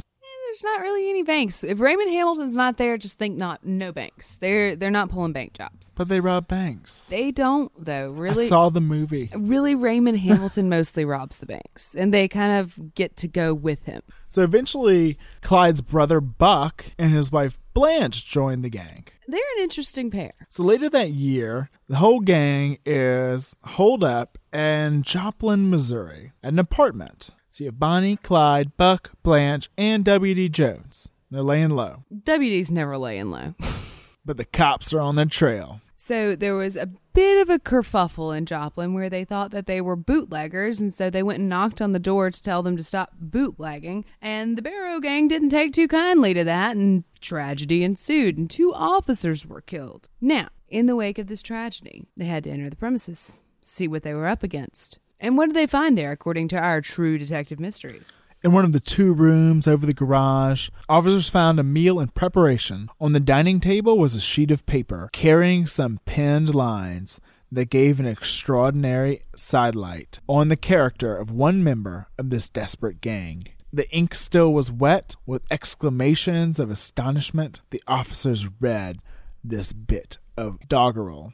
We each of us have a good alibi for being down here in the joint, but few of them are really justified if you get right down to the point. You've heard of a woman's glory being spent on a downright cur. Still, you can't always judge her story as true being told by her.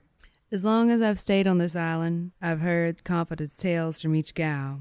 Only one seemed interesting and truthful the story of Suicide Sal. Now, Sal was a girl of rare beauty. Though her features were coarse and rough, she never once faltered for duty and to play on the up and up. Sal told me this take on the evening before she was turned out free, and I'll do my best to relate it, just as she told it to me. She was born on a ranch in Wyoming, not treated like Helen of Troy. She was taught that rods are rulers and ranked as a greasy cowboy. Then I left my home for the city to play in its mad, dizzy whirl, not knowing how little pity it holds for a country girl. There I fell for the line of a henchman, a professional killer from Chi.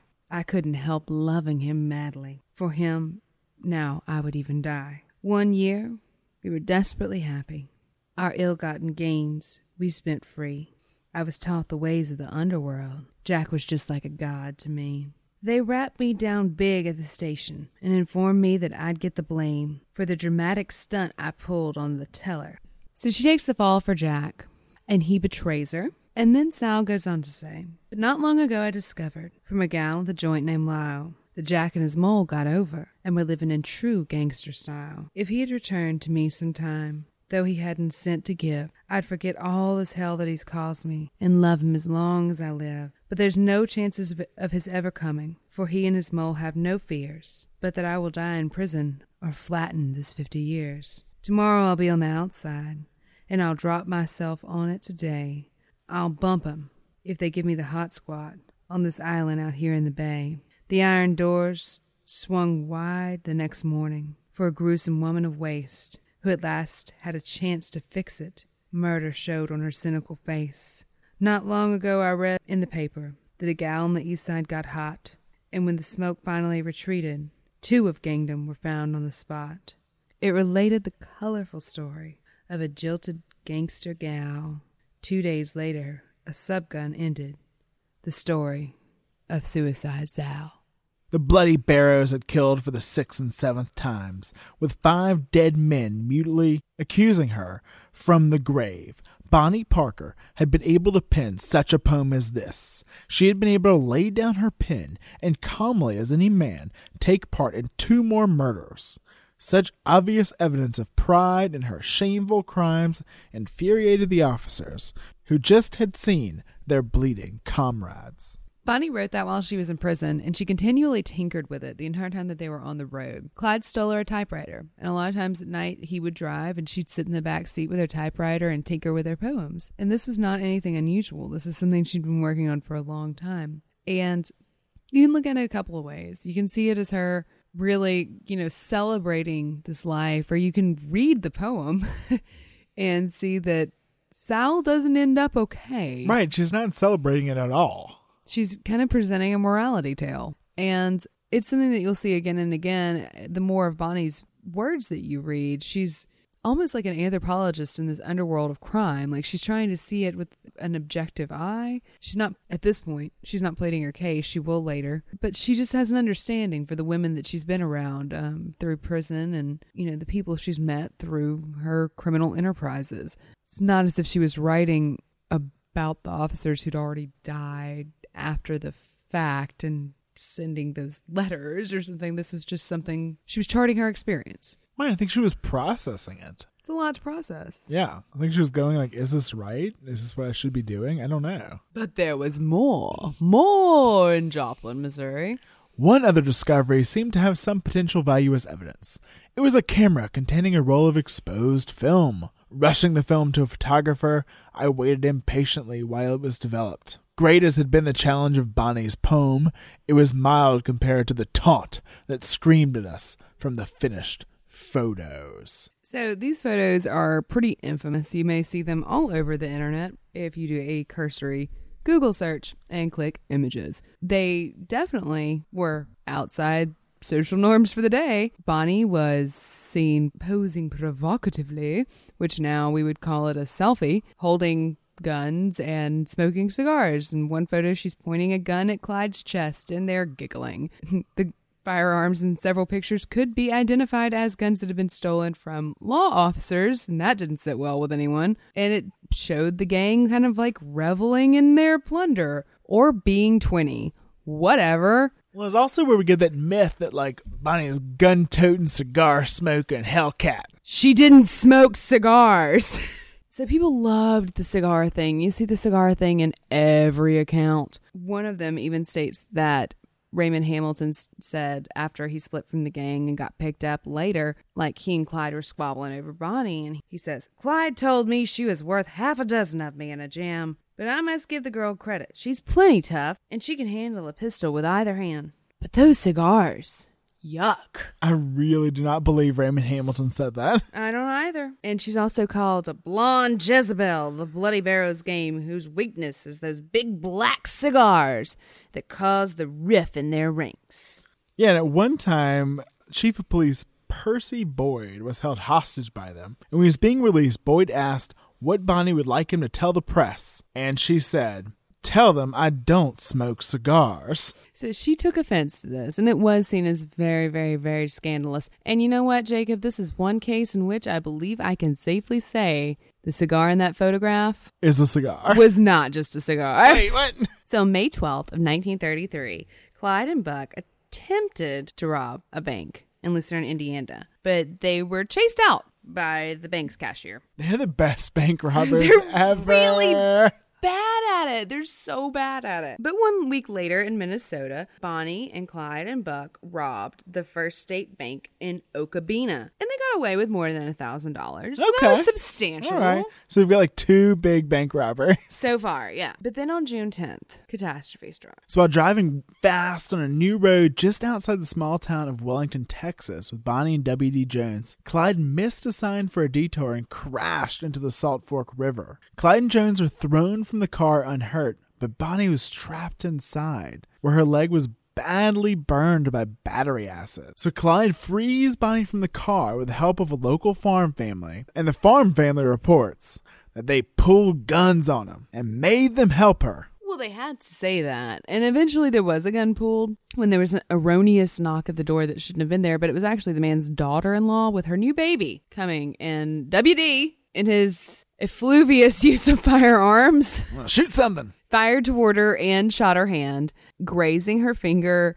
However, papers at the time reported that her hand might have to be amputated, but they thought it was the law and they freaked out. But they, they did receive help from a farm family, but the family had to say that they were forced into helping her, even if they would have just helped any screaming woman trapped in a burning car, because they prosecuted anyone that harbored the Barrow Gang to the fullest extent of the law. Eventually, Clyde's mother and Bonnie's mother would both serve months in jail on harboring charges. But the wound was very extensive. It was very serious damage, and Bonnie never actually walked well again. Clyde carried her most everywhere they went. So on July 24th of 1933, our gang of misfit outlaws are camping in Dexfield, Iowa. Roast and weenies for breakfast. So, giant posse of men has been rallied up to go after the outlaws, and they've ambushed them while they're camping, taking them unawares. Miraculously escaping death, the outlaws piled out of the car. Clyde, Bonnie Parker,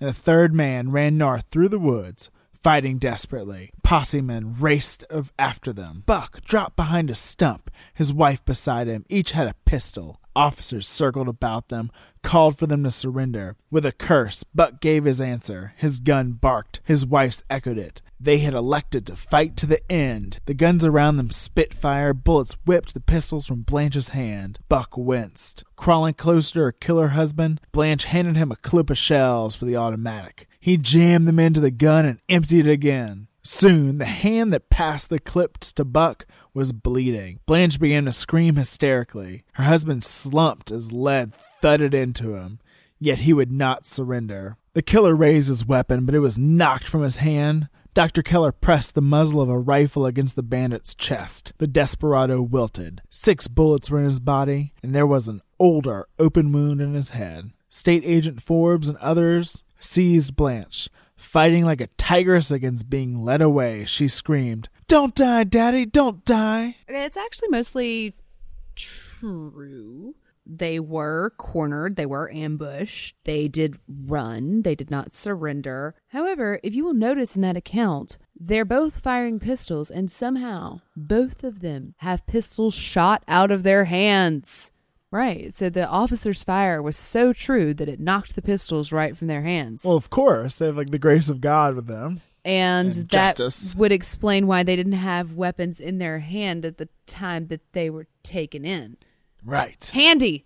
I mean, Oh. divine. Yes, yes. Justice. They weren't so much armed as not.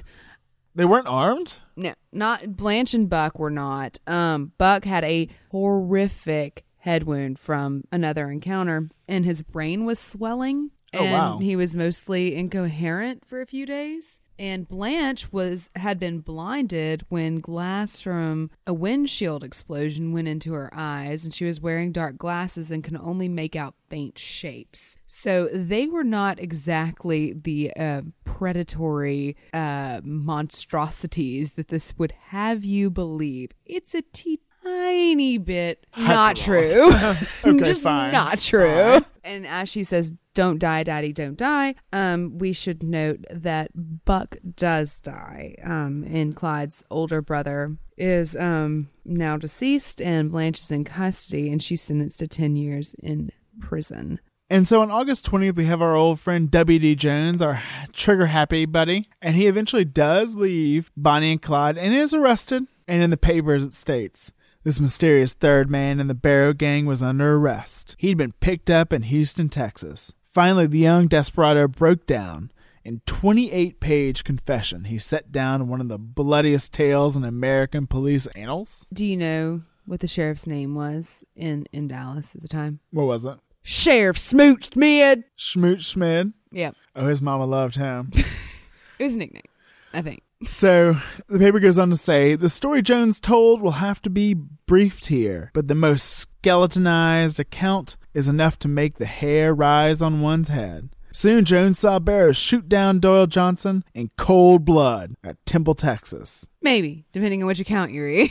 From the moment he was entirely under the bandit's domination, Barrow would not allow him to leave, forcing him by threats of death to stay with them. The bandit leader held him often by force. Sometimes at night he would chain him to trees and handcuff him as he could not escape. Yeah, no. There was no handcuffing. No one was forced to be in the Barrow Gang. But Clyde told WD to say this if he was ever picked up. This yeah, is but a- he also like recounts that like Bonnie's shooting everybody.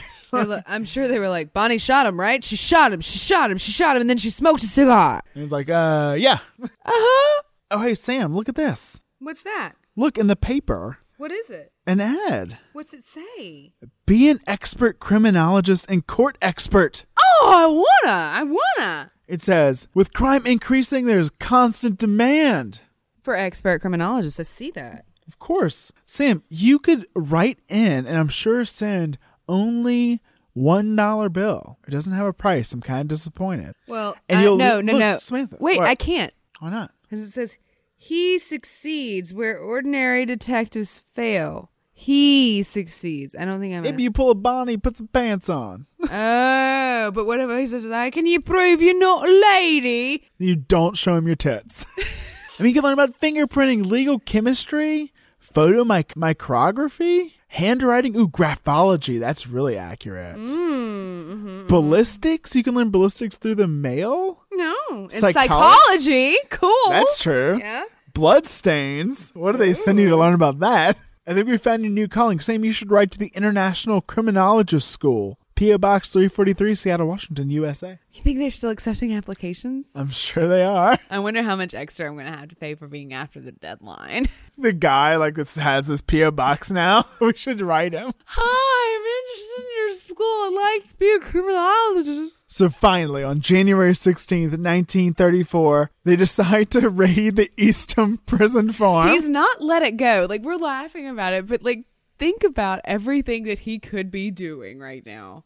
He could be robbing. Banks. No, he could be robbing convenience stores. He's really bad at robbing banks. Yes. He could be in freaking Mexico, not worrying about it. But this really bothers him. The the way he was treated in prison really haunts him, and he does not want people he knows to be subjected to it and to be there because of crimes that they committed while they were associated with him. So he and Bonnie go, and they are gonna bust him out. Clyde Barrow and Bonnie Parker were firing into prisoners and guards alike.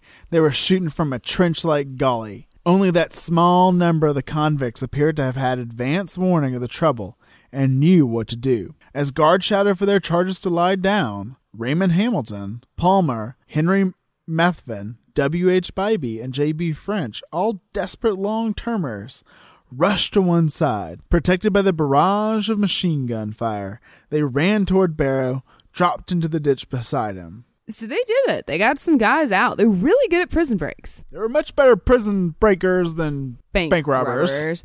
Buck actually escaped from prison once too, but they broke him out of prison. Really, not a lot of evidence that Bonnie was there. Definitely not firing a machine gun alongside Clyde in the ditch to free the prisoners. And that was pretty sensational. It was known as the most secure penitentiary in the United States. So we have Raymond Hamilton again joining the gang. He does that. And when he joins the gang, They rob banks. they rob banks. They do rob banks. When Raymond Hamilton's not with them, they have things said about them like, uh, they're just a couple of kids stealing grocery money. That's John Dillinger. That's John Dillinger quote. He was not impressed, not a bit. So they do, over the following months, rob four banks in Iowa and Texas, netting about $10,000. It's very impressive.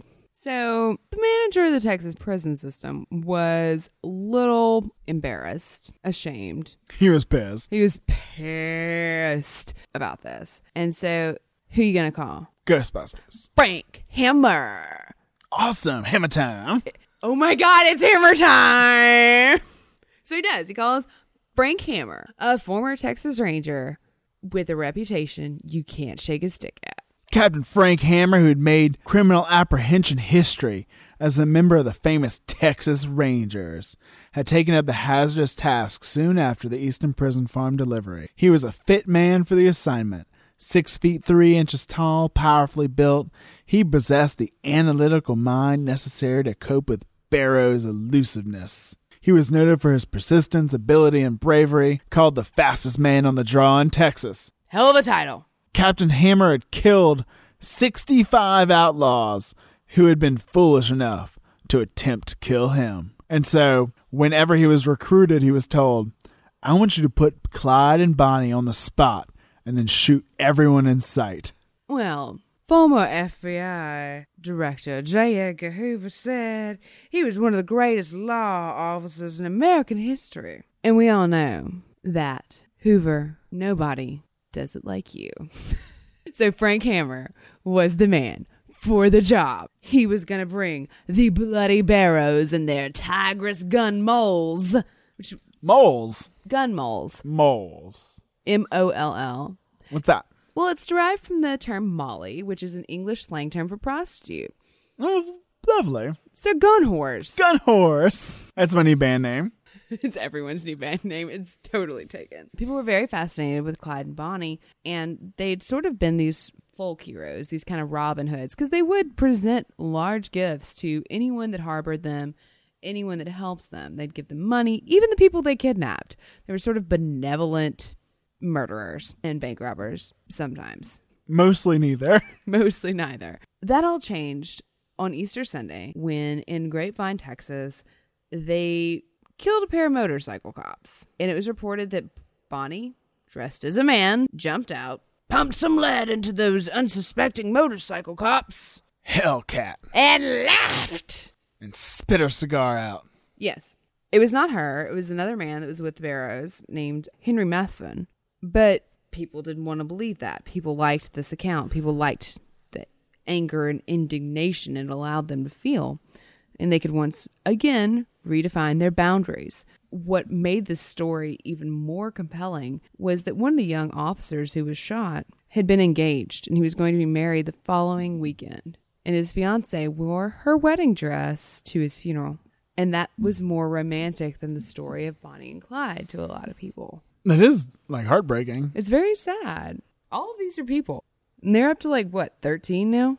So while driving in Louisiana on May 23rd, 1934, the story goes. While driving down Highway 154 in Louisiana, Bonnie and Clyde spot Henry Methvin's father pulled over on the side of the road, and so they stop to help. Unbeknownst to them, this is a setup.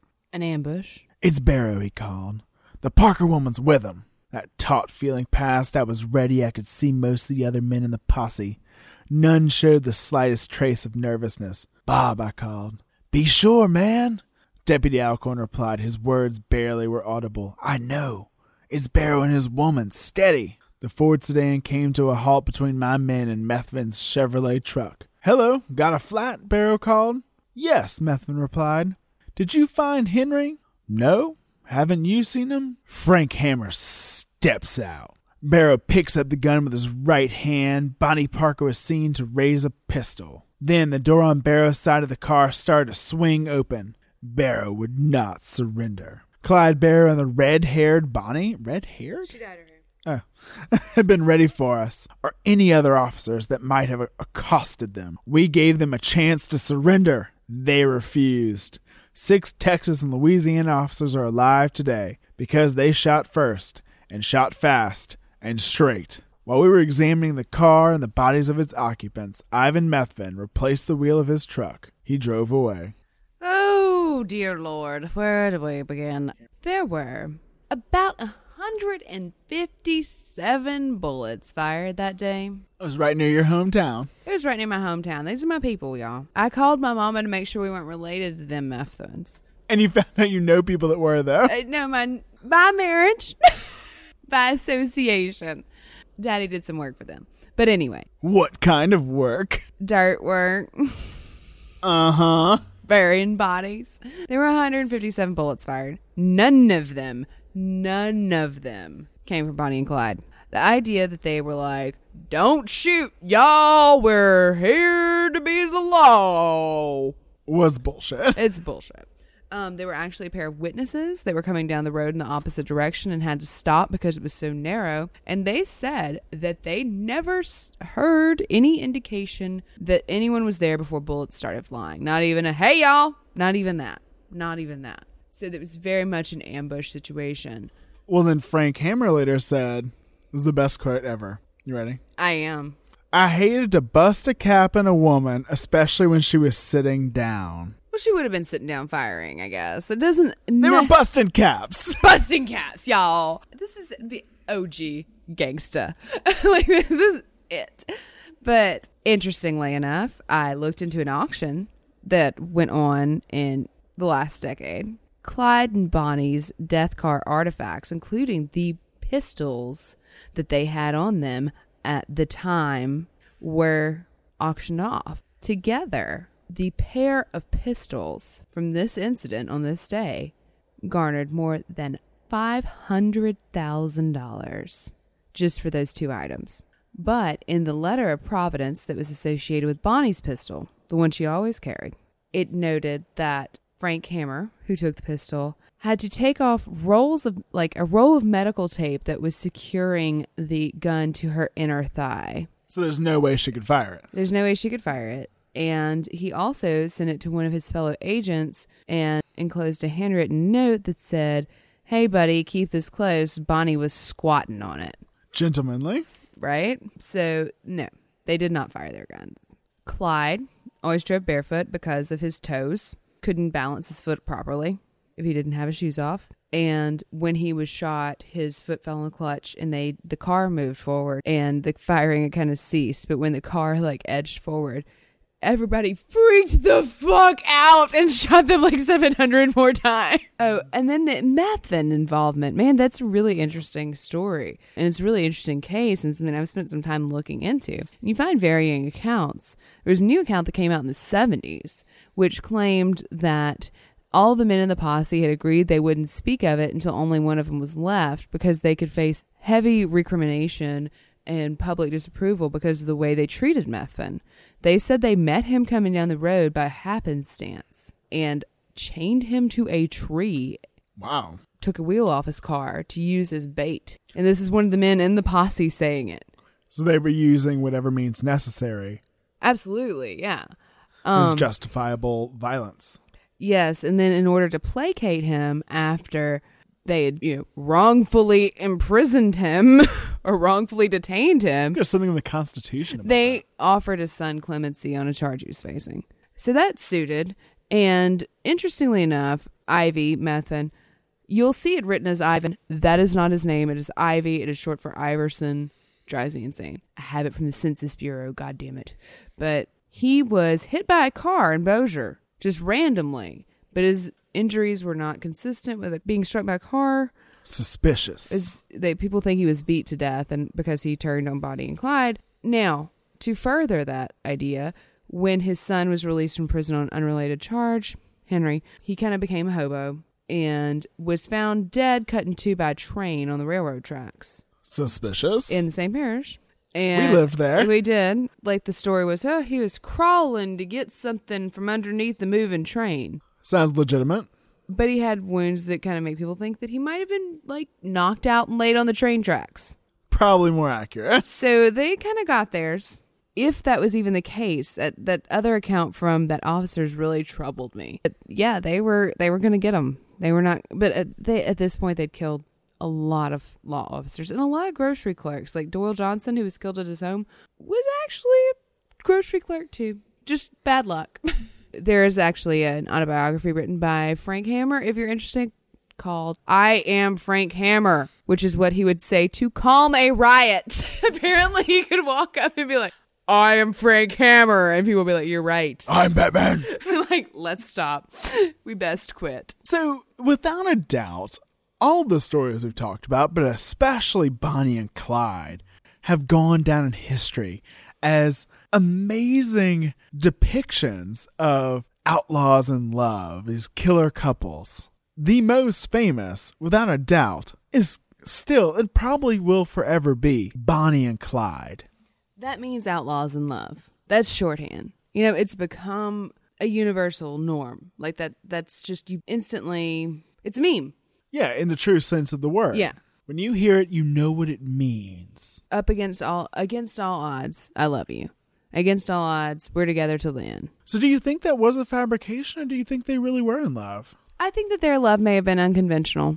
I think that they were incredibly tightly bound to one another. Um, the bond was very, very strong. I think that there may have been almost like a combat kind of camaraderie. The way that men who are in battle together love one another and would do anything for one another. There may have been something similar to that between the two of them. And then the idea of that heteronormative expectation of romantic love and Bonnie being such a romantic. Yes, from what I know of their characters, I do believe they loved and cared for each other. It was not a romantic existence.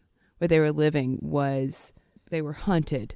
They were bound together by this. They were. And that is, in a way, romantic, in the same way that, you know, tales of war are romantic, overwrought and thick with pathos and dramatic and extreme.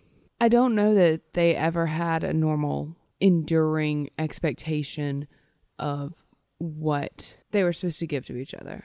I think that they always looked for an escape and they escaped together and therefore they loved each other. Yeah, they never had a chance for that conventional idea of love. They never had a chance for normalcy, security, stability.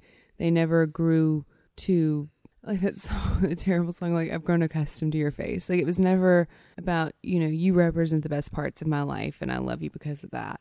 Yeah, they were wrapped up in tragedy. They were very, very, very sad people. That's what bound them together. Yes. And being melancholy and liking that sort of thing, I see it as beautiful. It's not conventional. They were very flawed people who found each other and made the most of what time they had. So, The Story of Bonnie Clyde by Bonnie Parker. You've read the story of Jesse James, of how he lived and died. If you're still in need of something to read, here's the story of Bonnie and Clyde. Bonnie and Clyde are the Barrow Gang. I'm sure you all have read how they rob and steal, and those who squeal are usually found dying or dead. There's lots of untruths to these write ups. They're not so ruthless as that. Their nature is raw, they hate all the law, the stool pigeons, spotters, and rats. They call them cold blooded killers. They say they are heartless and mean, but I say this with pride that I once knew Clyde when he was honest and upright and clean. But the laws fooled around, kept tracking him down and locking him up in a cell till he said to me, I'll never be free, so I'll meet a few of them in hell. Road was so dimly lighted, there was no highway sign to guide, but they made up their minds if all roads were blind, they wouldn't give up till they died. The road gets dimmer and dimmer, sometimes you can hardly see, but it's a fight, man to man, and do all you can, for they know they can never be free. From heartbreak, some people have suffered. From weariness, some people have died. But take it all in all, our troubles are small till we get like Bonnie and Clyde. If a policeman is killed in Dallas and they have no clue or guide, if they can't find a fiend, they'll just wipe the slate clean and hand it on Bonnie and Clyde. There's two crimes committed in America, not a credit to the Barrow mob. They had no hand in the kidnap demand or the Kansas City depot job. A newsboy once said to his buddy, I wish old Clyde would get jumped. In these awful hard times, we'd take a few dimes if five or six cops would get bumped. The police haven't got the report yet, but Clyde called me up today. He said, Don't start any fights. We aren't working nights. We're joining the NRA. From Irving to West Dallas Viaduct is known as the Great Divide, where the women are kin and the men are men, and they won't stole on Bonnie and Clyde. If they try to act like citizens and rent them a nice little flat, about the third night, they're invited to fight by a subgun's rat a tat tat. They don't think they're too tough or desperate. They know that the law always wins. They've been shot at before, but they do not ignore that death is the wages of sin. Some day they'll go down together, and they'll bury them side by side. To few it'll be grief, to the law a relief, but it's death for Bonnie and Clyde. They made their own story. They wrote their own legend. And they didn't need the pulp magazines and the newspapers to write it for them. No, because she was a competent girl. She was smart, like Belle. She was groundbreaking and inflating gender norms, like Anne Bonny. She was gonna fight till the end, like Lavinia Fisher. And she was glamorous, like Beyonce, and she was melancholy, like Courtney Love. I mean, she was convicted, like Ethel Rosenberg. She's every bad girl we've ever loved. She is the American bad girl, and Clyde was lucky enough to get in a picture with her, even if he was the brains of the operation. And he was the one committing the crimes. Like she wrote that story. She wrote that segment of American iconography. And that's not just a story. It's not just a story.